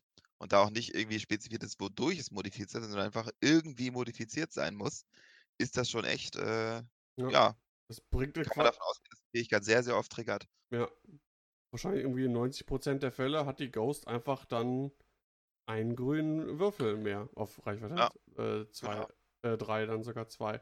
Und das, Und das noch kombiniert mit ähm, Reinforce. Yep. Mhm. Also eine Ghost, die dann nicht sterben will, das ist natürlich schon eine echt fiese Sache. eklig. Also das ist schon ein ganz netter Pilot auf jeden Fall. Bin ich mal gespannt, ob der dann vielleicht auch so wie Hera öfters mal zu sehen sein wird. Würde mich freuen. So, jetzt unser Lieblings-Falkenpilot, den wir aus den Filmen kennen. Und sie ist im Film wirklich den Falken geflogen, Leia Sogar in dem Organa. Bild. In dem Bild, genau. Und verfolgt von Hole Runner unter anderem. Und zwar Leia Organa, Initiative 5 im Rebellenfalken mit dem Untertitel There is Another. Nachdem ein freundliches Schiff ein rotes Manöver voll ausgeführt hat und es in Reichweite 0 bis 3 ist, dann darfst du einen Force ausgeben. Sie hat einen Force. Wenn du das tust, dann bekommt dieses Schiff ein Fokus-Token oder stellt ein Force wieder her. Da sind viele schöne Möglichkeiten gegeben. Wir fahren einfach nochmal eine Initiative 5 Folge. Warum hat die Initiative 5? Weil sie eine Skywalker ist. It is the will of the Force. Okay. I have spoken. Ich hätte auch gedacht, vier hätten mir gereicht, aber Ja, hätte er auch. naja. Vor allem so ein imperialer, ausgebildeter Typ wie der Callis hat vier. Ja, ach, weißt du, die Rebellen haben einfach noch nicht genug Hochpilot, hochwertige Piloten. Kellis ist aber auch so ein Schreibtischpupser. Schreibtischpupser. Überhaupt gar nicht. Das würde ich jetzt nicht unbedingt sagen. Aber er ist zumindest kein Pilot. Ja, egal. Ja, aber äh, auf jeden Fall interessant. Ähm, und wir wissen, Force ist immer gut. Du hast äh, ein, gutes Chassis mit dem Falken. Ähm, Gerade im Hyperspace, glaube ich, kann ich mir vorstellen, äh, könnte man die ganz gut sehen. Also, ähm, Ja. Also ich kann mir gut vorstellen, dass das der teuerste Rebellenfalke wird. Auch teurer als äh, Han Solo auf Initiative 6, weil sie halt einfach dieses Force mitbringt. Und das kostet immer extra. Ja, ja. Ich weiß nicht, wenn ich Lando dagegen vergleiche, ich glaube, so viel teurer würde ich sie nicht machen. glaube ich auch nicht. Weil dann wird es wieder nicht gespielt. Genau. Weil da kannst du genauso, weil die Fähigkeit ist jetzt. hm, Also, Die ist okay. die ist also- okay. Also, aber die ist wieder an zu viele, äh, was ist dann zu viele, aber an dieses Fully Execute Red Maneuver gebunden. Das, Also äh, kannst nicht dopp doppel modifizieren damit. ja, und das äh, ist dann auch nur ähm, jede, was weiß ich, wie vielte Runde, wo das dann mal triggert und, ähm, nee, Kannst die Layer Crew nicht damit spielen. Ja, ganz wichtiger Punkt auf jeden Fall. Der nicht zu verachten ist. Ja, ich überlege gerade, welche äh, Force-Crew man da noch draufsetzen könnte, damit sie auf richtig viel Force. Könntest, also. Die dazu Was, passt äh, jetzt oder so. Du kannst. Kanan als Crew draufsetzen und ähm, Und Ezra. Ezra als ähm, Gunner, ja. Ja. Das ist auch nicht schlecht. Da zahlst du aber auch massiv viele Punkte dafür. Ja, ich guck Die sind gerade. beide nicht billig. Was ist denn Ezra? Ezra ist, glaube ich, irgendwie 13 Punkte. Da ist Ach, der, Ezra ist ein Gunner, genau, deswegen habe ich Genau. nicht gefunden. Ja, doch. Ja, das sind alleine schon 26 Punkte für Kanan und Ezra. Richtig. Also sehe ich nicht wirklich als eine valide Option an, muss ich ehrlich sagen. Naja, auf jeden Fall schon. Tablet kommen. Erstmal kostet er nur noch 5 Punkte oder sowas und dann. Und bekommt noch ein gratis Mall. Ja, ja, das noch dazu, genau. ja, dann gehen wir mal über zur äh, Republik. Und so haben wir eben gerade schon ein paar genannt, aber einen habe ich noch. Nee, gar nicht, den haben wir schon gehabt. Moment, Moment, Moment. Der Republik? Nee, wir sind durch. Nee, wir sind durch. Wir haben sowohl Roneth als auch Cici als auch Page schon genannt. Das heißt. Du meinst auch die Resistance, daher meine Verwirrung. Ja, äh, Resistance. Republik bekommt ja nichts Neues, weil ja. die haben ja schon viel. Genau. Ja, ne, der Punkt ist, also Piloten gibt's, haben die äh, Separatisten der Republik halt tatsächlich, tatsächlich immer ziemlich viele mitbekommen mit ihren Schiffen. Also. Ja. Chassis haben sie nicht so viele, aber Piloten haben sie tatsächlich einige. Die kein Mensch spielt. Äh, was? Ähm, warte mal, ich sag dir nur einen Namen und dann sagst du mir, wie oft der schon gespielt würde. Äh, Oddball. oh, den habe ich, hab ich tatsächlich schon ziemlich, mit ziemlichem Erfolg eingesetzt. Ja, Anakin und Obi waren zusammen. Du, du bist das eine Prozent. Das wollte ich gerade sagen. Weil den kannst du natürlich auf jedes Schiff setzen, dann hast du überall ganz viele Piloten. Und wenn ihn aber keiner spielt oder die ganzen Piloten der V19 Torrents spielt auch keiner, da gibt es eigentlich auch nur ein Schiff, was gespielt wird, der Gold Squadron Pilot. Ähm, ja. ich glaube, ich habe die tatsächlich fast alle schon gespielt. Obwohl Swoop noch nicht. Na gut. Du bist auch so der X-Wing-Sonderling in der Hinsicht. das bin ich gerne. Nein, ist ja auch absolut okay. Es äh, ist meine Mission zu zeigen, es gibt auch andere Piloten. Ja, auf jeden Fall. Also, ähm, ich meine, das hat man, sieht man immer wieder mal generell, ähm, dass ähm, bestimmte Squads dann irgendwie doch zum Erfolg geführt werden. Wobei es seltener die Piloten sind, die dann auf einmal äh, so, also finde ich gefühlt, äh, seltener die Piloten sind, auch auf einmal, ach, den kann man auch irgendwie spielen, sondern eher so, so die Upgrade- und Schiffskombinationen. Ähm, ansonsten sieht man äh, für die einzelnen Chassis doch immer mehr oder weniger die, die gleichen. Ähm, große Ausnahme, die mir natürlich einfällt, ist jetzt hier Koshka Frost. Ähm, in den beiden Dali-Squads, äh, wo wirklich ein Pilot dann jetzt mal, der sonst wirklich gar nicht gespielt worden ist, der auf einmal dann doch erfolgreich irgendwo mehrfach dann gespielt worden ist. Aber ähm, da, da bleibst du auf jeden Fall am Ball. Mhm. So wie ich dich kenne, oder? Ja, doch. Ja. Ich habe beim letzten Mal schon darüber gesprochen, dass das Squad, äh, was ich jetzt angefangen hatte zu spielen und zu testen, diese Variation von, von dem Squad, äh, was Sascha von den Hooters gespielt hat, ähm, Wer hat er das denn gesagt? Was du das nicht aus, Sebastian? So, so ein richtiges, äh, nicht Nico sagte das, gegen den ich gespielt habe. Das ist so eine richtige, richtige tüdelige Liste. Ja. Yay! Ich bin. Ja. ja, ist es aber auch. Es ist auch einfach eine richtige tüdelige Liste. aber die ist halt cool. Ja, ich muss mir den Podcast noch anhören, muss ich ehrlich gestehen. Also ich habe keine Ahnung, wie die Liste aussieht. Ja, ja leider wird die, glaube ich, nicht ähm, Hyperspace äh, egal sein. Das sind halt Turani Kulda, äh, Captain Jostero, Captain Sivor und Soul Sixer. Mit mehreren Triggermöglichkeiten für Jostero. Einmal die Turani Kulda-Fähigkeit, dann die Bomben von Sixer und. Ich kenne die auch so sehr, aber Fun Fact: Ich habe mir genau so eine, die, genau die vier Piloten haben wir schon mal zusammengeklickt. Wundert ja. mich nicht. Wundert mich auch nicht. Hm. Ja, das passt ganz gut.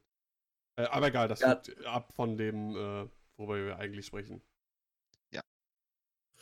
Ja, also sind auf jeden Fall die Hotshots und Aces. Der, das Pack kommt halt auch demnächst wohl dann raus. Halt noch mit mehr Piloten, unter anderem auch neuer Decimator-Pilot fürs Imperium und neue Piloten für Scum und da ist schon einiges Nettes dabei. Aber was gerade jetzt die Rebellen angeht, da bin ich sehr, sehr zufrieden. B-Wings und die B-Wing S-Foils, das, das lässt mein Herz aufgehen. Ja, also ich bin gespannt. Ich hoffe, ich hoffe, da kommt noch irgendwie ein Artikel, weil ein neuer Jumpmaster-Pilot ist auf jeden Fall auch drin. Oh. Also wenn ein Schiff wirklich was Neues braucht, irgendwie, um den Karren aus dem Dreck zu ziehen, dann ist es ja wohl der Jumpmaster. Das ist allerdings wahr. Ja. Ähm, kleine, hier, für dich, Johannes, kleine Lore-Frage. Der neue Dezimata-Pilot oder Pilotin, äh, Morna Key, sagt dir das irgendwas? Nee, gar nicht. Sorry. Okay, hätte er sein können. Wir sehen auch sonst gar nichts dazu. Irgendwas mit nur ähm, The End Phase Flip One of Your mm, Full Arc. Keine Ahnung. Mhm. Oh, Weiß man nichts. Aber Nee. ich bin gespannt. also Also, ich zumindest nicht. aber, aber ist cool. Äh, Ich ähm, glaube, das bringt auf jeden Fall nochmal äh, ganz viel neuen Schwung, also der Januar. Also das Jahr 2020 bringt, glaube ich, ähm, ein kleines, da wird der ganze Pot nochmal durchgerührt, wir kriegen neue Punkte, ähm, wir kriegen die Hotshots und Aces, äh, wir kriegen zwei neue Schiffe, da wird sich ganz, ganz viel tun und das finde ich gut, weil jetzt gerade so am Ende war, irgendwie zu Ende des Jahres, ich meine, es ist ja generell oft immer so in dieser Weihnachtszeit, viele andere Sachen, äh, hat man bei uns ja auch gemerkt, wird nicht mehr wirklich gespielt, auch gerade so ein bisschen irgendwie die Luft raus gewesen, also zumindest mir ging es auch so, auch gar nicht Ja, mehr so. dieser, dieser Jahresendrush auf der Arbeit, wie gesagt, ich habe irgendwie seit gespielt, nur Arbeit, Arbeit immer. Ja, irgendwo ist man auch fast schon so ein bisschen raus, deswegen ist auch ganz schön, den Podcast immer wieder mal zu haben, um sich zu reaktivieren. Ja, auf jeden Aber Fall. ja, ich finde es auch super. Neue Punkte, neue Schiffe, neue Karten, da wird einiges Neues kommen. Dann geht ja auch die Turniersaison wieder los. Dann sieht man auch wieder die ganzen Leute und dann hat man auch wieder richtig Bock drauf. Auf jeden Fall. Allein jetzt schon Ja. wieder das drüber quatschen, merke ich gerade so, das Ich habe so Bock. bringt mir wieder richtig Lust auf jeden Fall auch. Ja. Also ich freue mich unglaublich auf, äh, auf 2020 äh, in Bezug auf X-Wing. Weil ich glaube, das Mhm. Jahr fängt schon, glaube ich, ganz gut an mit vielen neuen Sachen zum Entdecken und so. Und ähm, ich hatte irgendwie, letztes Jahr hatten wir ja, falls ihr euch erinnert, wir hatten ja auch so ein bisschen ähm, darüber gesprochen, so Vorsätze bezüglich äh, X-Wing. Könnt ihr euch erinnern? Das war so Ja. zur zweite, dritte Folge oder so. Ich, ich wollte mehr spielen, erinnern, dass wir darüber gesprochen haben. Ja, genau, du wolltest mehr spielen. Ich wollte mehr selber Listen bauen. Das hat so semi funktioniert, sage ich mal. Wobei ich, ich war nicht mehr der, der reine Metabauer, zumindest nicht so komplett.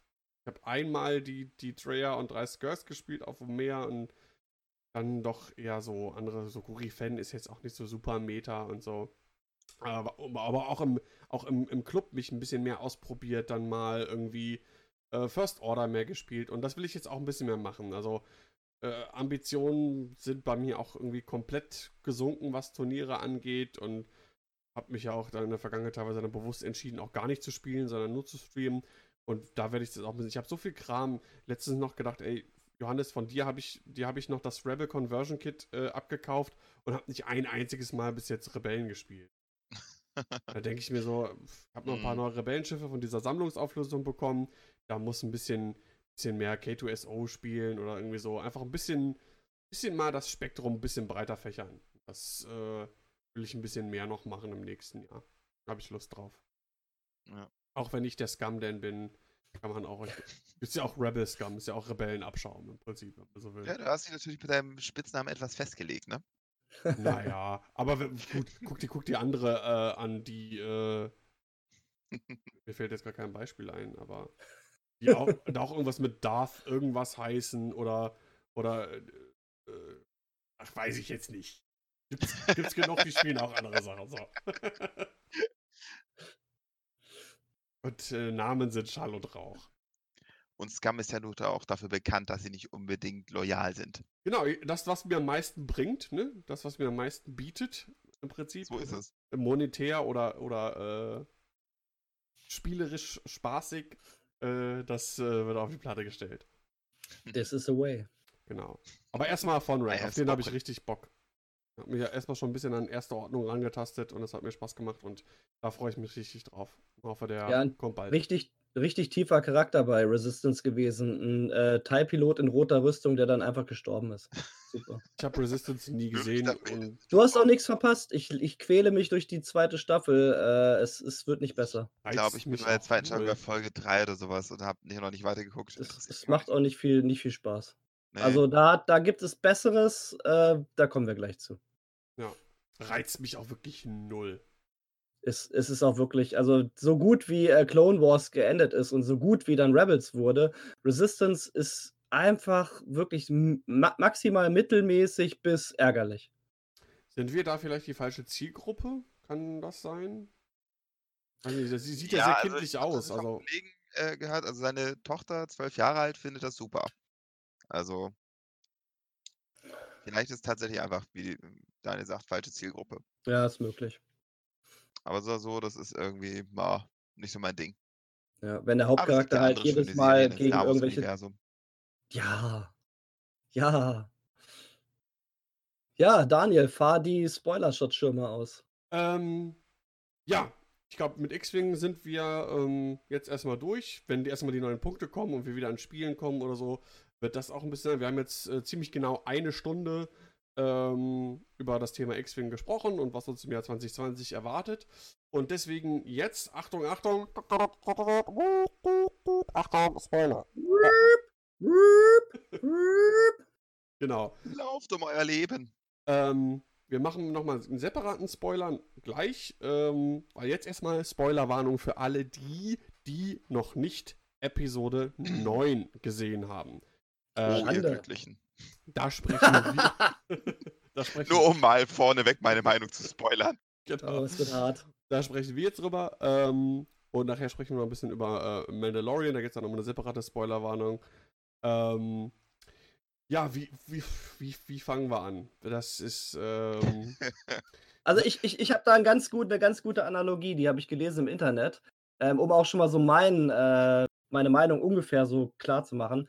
Also wenn Episode 8 der geprügelte Hund war, dann ist Episode 9 der geprügelte Hund, der zu seinem Herrchen zurückgeht, sich vor ihm auf den Boden wirft und alles tut, damit der, das Herrchen ihn wieder lieb hat. Aber das Herrchen hat ihn nicht wieder lieb. nee, nicht Das ist wirklich. Episode 9. Ja, sagen wir mal, Episode 9 ist das, das Hündchen hat einen kleinen Patscher so pat pat auf dem Kopf, hat er verdient, aber mehr auch nicht. Okay, ich sehe schon, wir sind alle nicht begeistert.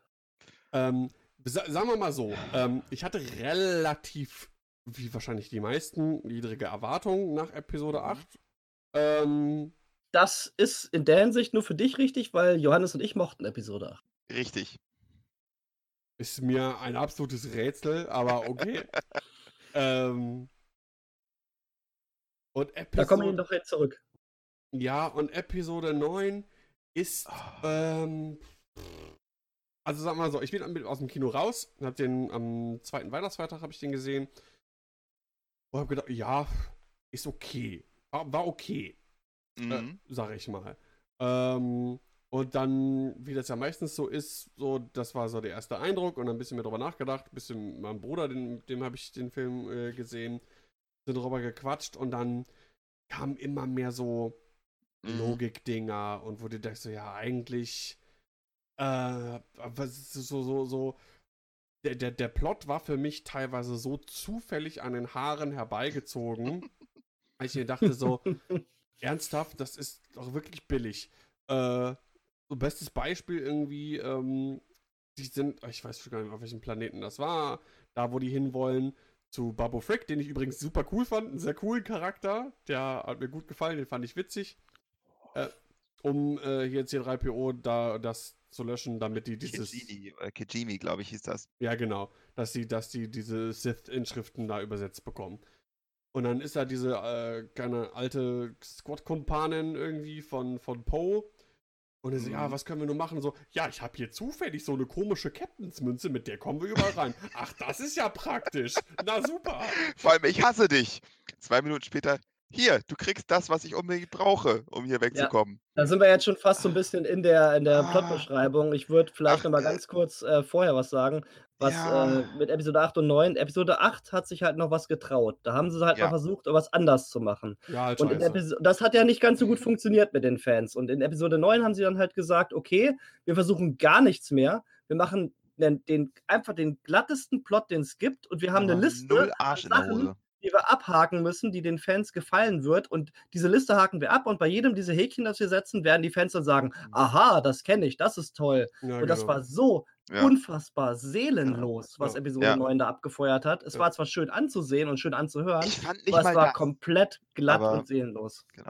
Ich muss übrigens kurz mal sagen, also bevor wir dann auch wirklich richtig einsteigen, äh, mir ging es so ein bisschen wie Daniel. Ich habe den Film äh, irgendwie am Donnerstag, nachdem er rauskam, mit meinem Vater gesehen. Während des Guckens irgendwie schon so ein bisschen, also gab es auch da schon einige, wo ich dachte, äh, okay. Also was allein schon der Opening Crawl, wo er einfach sagt, ja, die Message ist rausgegangen, wo ich dachte, okay, hätte ich eigentlich ganz gerne gesehen, aber hey, was. Ja, Ähm, was soll der Quatsch? dachte ich, äh, warum, was zur Hölle, es kam irgendwas und gar nichts irgendwie. Naja, Achtung, okay, Achtung, hier also- ist der Imperator. Ich bin. Genau, also sei, sei es drum. Wie gesagt, da komm ich, äh, es, also, Der hat eine WhatsApp geschickt. wahrscheinlich eh ein bisschen zurückhalten. Also, gestern irgendwie, also, ich, also der Punkt war, komme ich gleich zu. Ähm, der Punkt von mir ging es dann so ein bisschen wie Daniel. Ich bin rausgegangen und dachte, naja, okay, aber war ganz gut unterhalten, also war schon in Ordnung. Und dann habe ich angefangen, drüber nachzudenken und ähm, dachte dann so wirklich irgendwann, was zur Hölle habe ich da gesehen? Und war gest gestern war ich dann nochmal mit meiner Frau drin, endlich, weil ich musste mich die ganze Zeit zurückhalten, hier meinen Rant nicht abzufeuern und sie nicht zu spoilern. Gestern durfte ich dann endlich. Ich habe auch während des Films äh, beim zweiten Mal gucken äh, dann auch die ganze Zeit, oh, ich habe da ge hab gedacht, ach du Scheiße. Cringe. Macht das auch nicht besser, dass meine Frau auch daneben saß und auch ständig kommentierte, äh, was bitte? So. Und äh, anschließend hat meine Frau sich köstlich amüsiert, weil ich auf dem kompletten Nachhauseweg wie dreiviertel Stunde durchgerantet habe. Einfach. Ja, ich kann das gut Also ich habe verstehen. den Wir haben Mund das nicht auch zugekriegt. gemacht. Es war, oh. Also für mich, also vor, oder, äh, schon mal vorweg, für mich definitiv der schlechteste Star Wars-Film, den es gibt bisher. Nee. Also, ich meine ja, die Story, die Story, wie ihr schon gesagt habt, war an den Haaren dabei gezogen. Sie haben halt immer genau zu dem Zeitpunkt, wo sie es brauchten, haben sie dieses Gimmick bekommen, was die Story vorangeführt hat. Ob das jetzt die und nicht Münze war, das. Also, ob das jetzt irgendeine Karte war oder ob das jetzt äh, dieser unfassbar bekloppte Dolch war, wo man auf einem speziellen Punkt stehen muss, um eine spezielle Formation zu sehen durch diesen ja, die Dolch. Idiotie mit dem Dolch geht ja schon vorher los. Wer zur Hölle schreibt denn bitte die, äh, äh, die äh, äh, Ding jetzt, die Location, den Ort von dem Artefakt auf einen Dolch? Vor allem, wann wurde dieser Dolch entworfen? Das ist jetzt ein alter Sith-Dolch. Und die Ja. wussten schon vor, keine Ahnung, 3000 Jahren, dass der Todesstern genau da kaputt geht und genau da so liegt, weil der passt ja genau da mit der Schablone da so rein. Ja, genau, Hä? richtig. Was für Quatsch! Komplett dämlich. Also, was mich am allermeisten gestört hat, bevor wir gleich mal so in die direkten Story reingehen, ist einfach, dass nichts hatte eine Auswirkung. Es sind dauernd Leute gestorben, es wurden dauernd Leute Gehirn gelöscht, es ist dauernd irgendwas Schlimmes passiert, was innerhalb von den wenigsten Minuten wieder rückgängig gemacht wurde. Ja, Irgendwie, Genau. Chewie ist tot? Nee. Mhm. Ähm, C3PO die wird Szene, gelöscht? Nee. Äh, Ray ist tot, Kylo ist tot. Nee. Nee. Die werden Ja. alle wiederbelebt und es Ja. hat keinerlei Auswirkungen gehabt. Und es war sowas du von was? schrecklich. beim Chewie die Szene, weißt du, ich dachte, als ich die Szene gesehen habe, die jetzt Expedition Transport, dachte ich, ja, wie geil, endlich macht Ray mal falsch, das ist jetzt endlich mal auch so ein richtiger Anlass für einen inneren Konflikt, wo sie auch mal dachte, wachsen kann, etc. Eine Minute später, ach so, da war übrigens noch ein zweiter Transporter und Chewie lebt noch. Hä? Was? Bitte?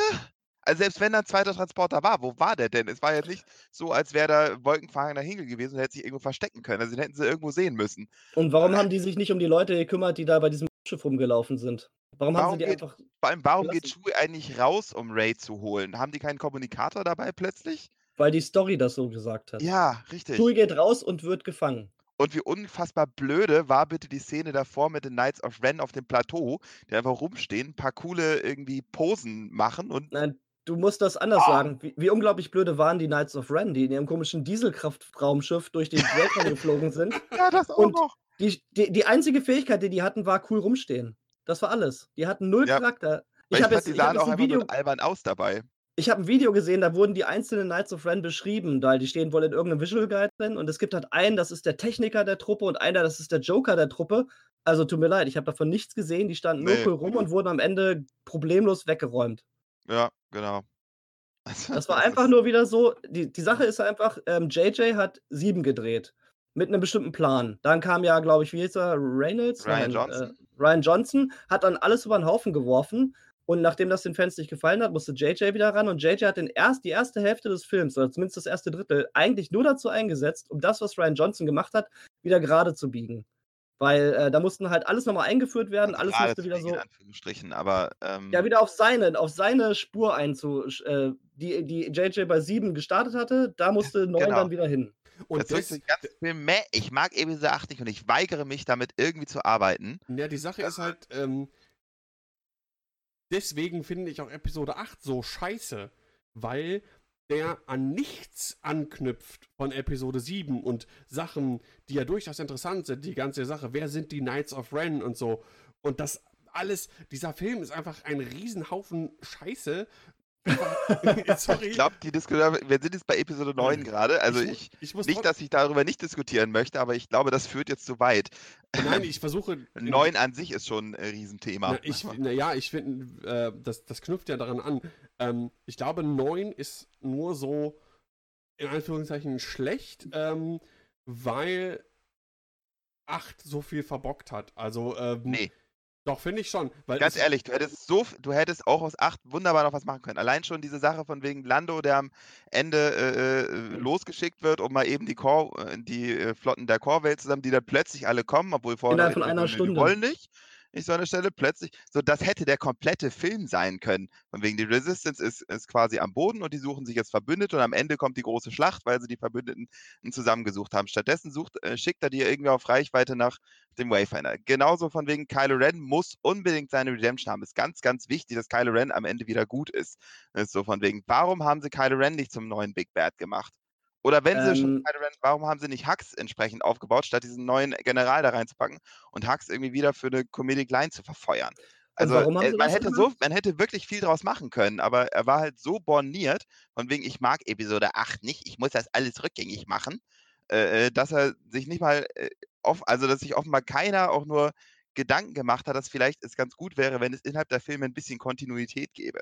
Und warum? Weil sie keinen Plan hatten. Weil jeder Film ja, für genau. sich alleine stand, weil sie keine Roadmap hatten. Wir wollen drei Richtig. Teile machen das ist die Geschichte, die wir erzählen wollen über drei Filme. Die haben keine Ahnung gehabt. Die haben einfach mit sieben genau. irgendwas gemacht und haben dann einfach nur so, wir machen das jetzt einfach so, wie es gerade kommt. Und der Regisseur, der gerade am Steuer ist, der macht das halt, wie er möchte, weil einfach kein, es war keine Vision da. Es ist einfach nur dieses Geldding gewesen. Wir müssen jetzt Star Wars-Filme machen, am besten ganz viele. Das haben sie ja dann ein bisschen wieder eingedampft nach, dem, äh, nach Solo. Aber es gab halt keine kreative Vision, was man über drei Filme erzählen wollte. Genau. Es ist einfach nur, ja. So, die haben einfach nur Sachen in den Raum geschmissen. Ja, genau. Und jeder Film hat auch dann nochmal neu darüber nachgedacht, was wollen wir eigentlich. Und das ist, das konnte nicht funktionieren. Aber was mir Episode 9 hat halt nochmal es hat nicht mal in den Details gestimmt. Weißt du, dann plötzlich fliegt, äh, ist R2 in äh, Pose X-Wing. Warum R2? Warum nicht BB-8? Äh, dann äh, spricht, äh, äh, spricht Finn davon, dass auf Endor der letzte Krieg geendet hat. Nein, hat er nicht. Der endet auf Jakku. Das ist äh, lange vorher etabliert worden. Also, äh, mir war das auch alles. Also nicht mal da haben sie aufgepasst, ja, weißt du? Mir war das auch alles zu viel gewollter äh, Fanservice, der ja. aber in der Form äh, total bescheuert ist. Zum Beispiel ähm, Rose Tico. Ne, ist ja ein Charakter, der ist äh, relativ äh, schlecht weggekommen ähm, in Episode 8 klar, lässt sich darüber streiten. Ich fand sie jetzt auch als Charakter, ähm, nicht als Schauspielerin, sondern als Charakter einfach irgendwie, irgendwie nervig oder so. Und, so. Ja, genau. Ähm, aber die dann so heftig ja. äh, in, in, Episode 9 zur Statistin zu degradieren, fand ich ähm, einmal der Schauspielerin gegenüber ähm, sehr respektlos, finde ich ein bisschen. Ja. Ähm, mhm. Und ja. auch was den Plot irgendwie angeht, die Geschichte zwischen Finn und ihr. Ähm, aber er hat sie doch gefragt, ob sie mitkommen will. Und sie hat gesagt, nein, sie hat hier noch zu tun. Sie ja. muss noch putzen. Ja. Sie muss Schiffe reparieren oder irgendwie sowas. Oder so. Du Sexist. Es war, es war einfach nur Schwanz eingezogen vor den lauten ja. Fans, die den Shitstorm im Internet machen könnten. Und genau. wir, wir machen das einfach alles so. Wie gesagt, diese Abcheckliste, wo man alles macht, damit die Fans den Film gut finden. Und da dachte ich mir dann auch wieder, weißt du, das äh, äh, wieder andere, weißt du, zum einen hatte der, war der Film viel zu vollgepackt. Es gab, also es war ein Pacing, das war unter aller Kanone, also äh, ja, naja. Und äh, dann, aber gleichzeitig, wenn du nachdenkst, gibt es so, so, so viele Szenen, die einfach weggelassen werden können. Also, mal als Beispiel, diese Sache, 3PO kann die Sith-Ruhen lesen, aber nicht sprechen. Das haben sich in dem Film ausgedacht.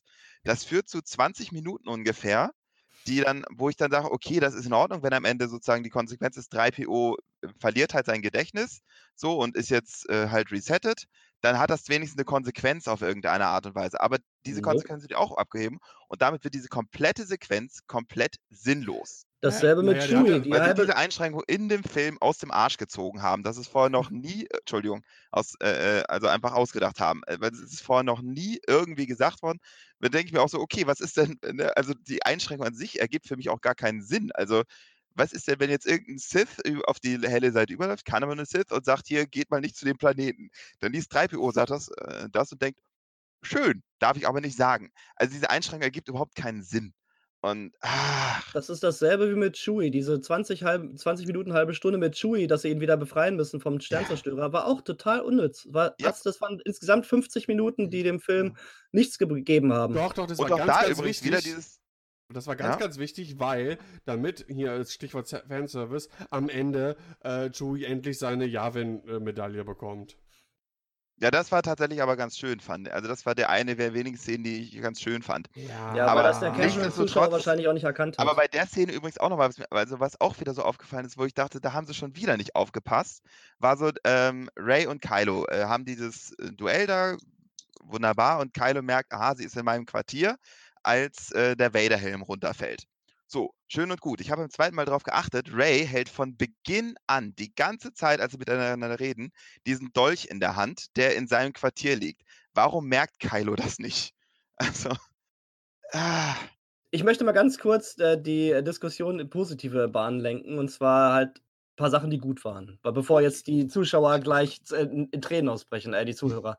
ähm, ich fand den Anfang fand ich ganz gut mit dem Hyperspace Skipping. Also wir haben den Film auf Englisch geguckt. Ich weiß Jupp, nicht, wie sie das das haben. Das fand ich sehr nett. Der ganze Anfang war schön schnell mit dem äh, TIE-Fightern, die sie verfolgt haben. Das war sehr cool gemacht. Ich fand Leia fand ich wirklich nett gemacht, bis auf ihr Ende. Das fand ich dann nicht mehr so gut. Aber der ganze Ja. Anfang mit Leia, wo man ja weiß, dass das alles nur Versatzstücke aus alten Filmen war, die sie da reingeschnitten haben, das war wirklich sehr, sehr nett gemacht und auch der Schauspielerin wirklich angemessen. Das fand ich wirklich schön. Dass dann der ganze Film halt komplett aus der Bahn gelaufen ist, dann, wie gesagt, Ja. mit den Null Konsequenzen und so, das war dann nicht mehr so schön. Ähm, und äh, so Sachen, die halt auch. Jetzt komme ich gleich schon wieder in die negativen Bahnen. Ich überlege gerade, ich dieser noch Kampf was halt, Positives. ja, Also, ich habe eine Sache noch, eine Sache noch. Ähm, das mit ähm, der Kampf, zwei Sachen. Äh, der Kampf mit äh, Kylo und Ray auf dem Todesstern, also da mit dem Wasser und so, war Mhm. mega, fand ich total schön. Und, und Kylo hat mal gewonnen. Ja, naja. Und der Kampf, ähm, da, wo sie halt verbunden sind, wo Kylo unten steht auf dem Planeten und sie halt oben dann alles kaputt macht, da haben sie uns natürlich schön an der Nase rumgeführt, weil im Trailer dachte man ja, die beiden hauen zusammen den Vader-Helm kaputt. Dabei war es halt nur, weil die beiden verbunden waren. Das Mhm. fand ich auch sehr schön, weil ich fand, in diesem Film zum ersten Mal hat halt diese Chemie zwischen der Schauspielerin von Ray und von Kylo wirklich gut funktioniert. Die beiden haben, waren die Seele des Films und die haben den Film Mhm. auch ein bisschen getragen. Wenn die nicht gewesen, wäre meine Meinung noch vernichtender als sie sowieso schon. Ja. Grundsätzlich genau. finde ich auch Und ich Kylo würde einen auch sehr erweitern. Ja, mach du erstmal. Und ich wollte nur sagen, grundsätzlich finde ich Kylo auch, äh, fand ich auch von Anfang an, auch den Schauspieler Adam Driver, da wurde ja früher gesagt, oh, als sie die Maske abgezogen hat und voll das Jüngelchen, fand ich überhaupt nicht. Ich fand den von Anfang an super als Schauspieler. Die Rolle finde ich cool. Ähm, Ich, was du eben schon sagtest, wa- was ich ein bisschen doof finde, der hätte ruhig der Böse bleiben können am Ende. Ähm, Aber ich fand es jetzt nicht so tragisch, dass er dann am Ende doch auch quasi der, der Gute wird. Ja, okay, das ist halt ein bisschen. Tragisch nicht, aber dass sie Palpatine halt reinbringen. Aber egal, kommen wir noch zu. Ja. Ähm, und auch Ray grundsolide, also generell auch Ja. in dem Film. Ähm, ja, Kann ich mich Was- anschließen. Schauspielerisch finde ich gut. Charaktere funktionieren. Also auch diese Chemie zwischen Roe, Finn und Pay hat für mich funktioniert. Das fand ich sehr schön. Und eine andere Szene, die ich, äh, die Fanservice war, die aber, wo ich, die mir aber gefallen hat äh, bei einem Fanservice, war halt am Ende ganz, als dann Wedge ganz kurz mal ins Bild kam von wegen Good Flying Ja. Land. Das, Ja, das ja. fand ich auch schön. Also das ist so die Art Fanservice, wo ich denke, ja, das finde ich gut, das passt da rein, wunderbar. Also das, Ähm, Land, das Wedge dazukommt, um seinen alten Kumpel Lando nochmal zu unterstützen, ergibt Sinn, finde ich gut. So. Gut, dann können wir ja ein bisschen so auf die Story eingehen. Dann habe ich nämlich gleich die allererste Frage. Was war jetzt denn wirklich der Plan vom Imperator? Das war doch alles ein ganz großer Mist, oder? Moment, der, ist, der ist, Plan ist ganz einfach. Kylo bringt Ray um, oder Ray kommt zu ihm, oder beide kommen zu ihm, oder Ray tötet ihn, oder er wird zu Ray, oder ja, äh, Entschuldigung, was habe ich gesagt? Das macht Sinn, aber ist das auch nicht, dies- ist diese ganze Sache mit Imperator nicht auch komplett gegen die Rule of Two? Weil eigentlich äh, diese, diese, diese Cis äh, Eternal, dass die Cis alle so als Geister noch weiter existieren, ist das äh, Fluff? Ist das irgendwie Kanon? Äh, oder haben sich das einfach für den Film aus den äh, Also die Geister, Fingern gesaugt? also die Geister schon, also es ist eigentlich halt äh, etabliert, dass die Sith-Geister ähm, halt an ihren Orten bleiben. Also Bane zum Beispiel bleibt auf Korriban und so weiter. Ähm, wo ich auch dachte, ja, warum ist er jetzt alles Sith? Das äh, verstehe ich jetzt auch nicht ganz an der Stelle, aber hey, was soll's. Ähm, was mich bei, beim Imperator generell, also der Imperator generell, also nichts gegen Ian McDermott, der hat das gut gespielt, keine Frage. Ähm, was mich beim Imperator generell einfach gestört hat, erstens, ey, also hätten sie ihn körperlos zurückgebracht und er braucht irgendwie einen Körper zurück oder was weiß ich, hätte ich noch gesagt, okay, kann man machen. Aber er war ja offensichtlich, also so wie sein Körper aus war, ist offensichtlich derselbe Körper wie damals. Oder er hat sich einen scheiß Klon machen lassen, wo ich dann in Frage konnte, es ist echt nicht besser. Ihr, ihr ähm, kennt euch ja mit dem Source-Material nicht aus, aber vielleicht ein manche der Zuhörer, er sah ein bisschen aus wie der Imperator der Menschheit bei Warhammer 40k. Ja. Auch an so einem Lebenserhaltungssystem. Nee, der, der, Punkt ist einfach bei mir der. Also er ist offensichtlich nie gestorben. Äh, warum hat, er, hat das Imperium überhaupt verloren? Also warum hat das, äh, warum hat nach dem Todesstern der Imperator nicht gesagt, übrigens, ich bin noch da und jetzt machen wir eine Rebellion fertig? Weil der ganze Punkt äh, war ja von wegen, das Imperium hat nur verloren, weil, äh, äh, weil der Imperator es nicht mehr zusammengehalten hat. Die Rebellion war trotzdem noch unterlegen eigentlich. Da habe ich eine Hausaufgabe warum, für euch. Also der hatte die Kontrolle über der Galaxis, aber offenbar hat er sich entschieden, nö, ich lasse es mal ein bisschen die Republik machen und dann komme ich in 30 Jahren nochmal wieder und mache äh, mach das Ganze neu. Ich habe eine Hausaufgabe für euch. Ihr müsst euch Robot Chicken angucken. Das ist so eine Star Wars ähm, Stop-Motion. Ja, ich kenne die. Und da siehst du, da siehst du, mhm. wie der Imperator halt auch den Schacht runterfällt und irgendwann unten aufklatscht und dann von so einem Putzmann wegge weggewischt wird. Ja. Jetzt weißt du auch, wie er überlebt hat. Mhm.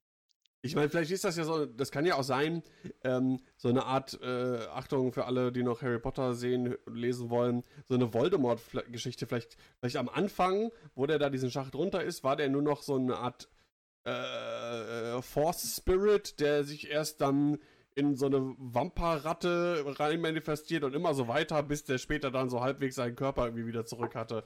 Und ja, aber wie gesagt, er hatte dann ein komplettes Klon, äh, Klonlabor. Äh, Konnte er wirklich keinen besseren Klon als das herstellen? Ich wollte der, der, der, der hat jetzt, der hat ja über Jahrzehnte hat er sich einen, einen Style und einen Look angearbeitet.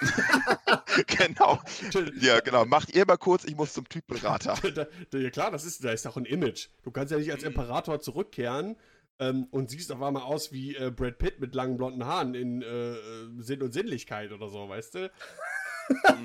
der muss ich halt aussehen wie der Imperator. Das ist äh, Corporate Identity. Genau. Ich möchte in dem Kontext auch nochmal anzweifeln, dass Anakin der Chosen One war. Weil ich meine, der hat äh, den Imperator getötet, weil er gesagt wird, Luke soll die Jedi zurückbringen und äh, die Sith sind vernichtet. Jetzt stellt sich raus, Luke hat die Jedi nicht zurückgebracht und die Sith sind nicht vernichtet. Also hat der Junge nichts erreicht. Stimmt. Ja. Das ist stimmt. Da habe ich noch gar nicht drüber nachgedacht. Aber für mich stehen 4, 5, 6 sowieso alleine. Äh, für 4, 5, 6 sind für mich Star Wars, 1, 2, 3 und 7, 8, 9 sind für mich auch Star Wars, aber nicht das Star Wars. Also für mich Bei ist 1, 2, 3 denke ich mal so, Filme schlecht, aber die Geschichte ist wenigstens gut. Bei 7 bis 9. Ich, fand, ich, ich, fand, ah. ich fand 7 fand ich eigentlich gut. 7 hat mir hat mir ein gutes Gefühl gegeben. Das hat, klar, die einen sagen, das war zu viel Fanservice und das wurde nicht getraut, das war zu gleich und so. Aber es hat sich für mich nach Star Wars angefühlt und ich habe mich ja. äh, also als zu Hause gefühlt, gefühlt so ein bisschen. Ähm, als Einführungsfilm ganz klasse, aber was dann im Prinzip da weiter draus gemacht worden ist, ist absoluter Mumpitz. Na Moment, ja, also ich, fand, Plan ich fand das Setup schon scheiße, dass die Republik einfach mal so weggewischt wird, die ich gerne gesehen hätte jetzt in, in der Sequel. Also insofern, das werfe ich sie wirklich äh, vor. Nein, klar, Sieben das ganze also, Setup für die gesamte Sequel schon von vornherein versaut hat. Ähm, an und für sich ein schöner Film, ja, aber diese, das ist wirklich so, der, so ein Riesenfehler von sieben, meiner Meinung nach.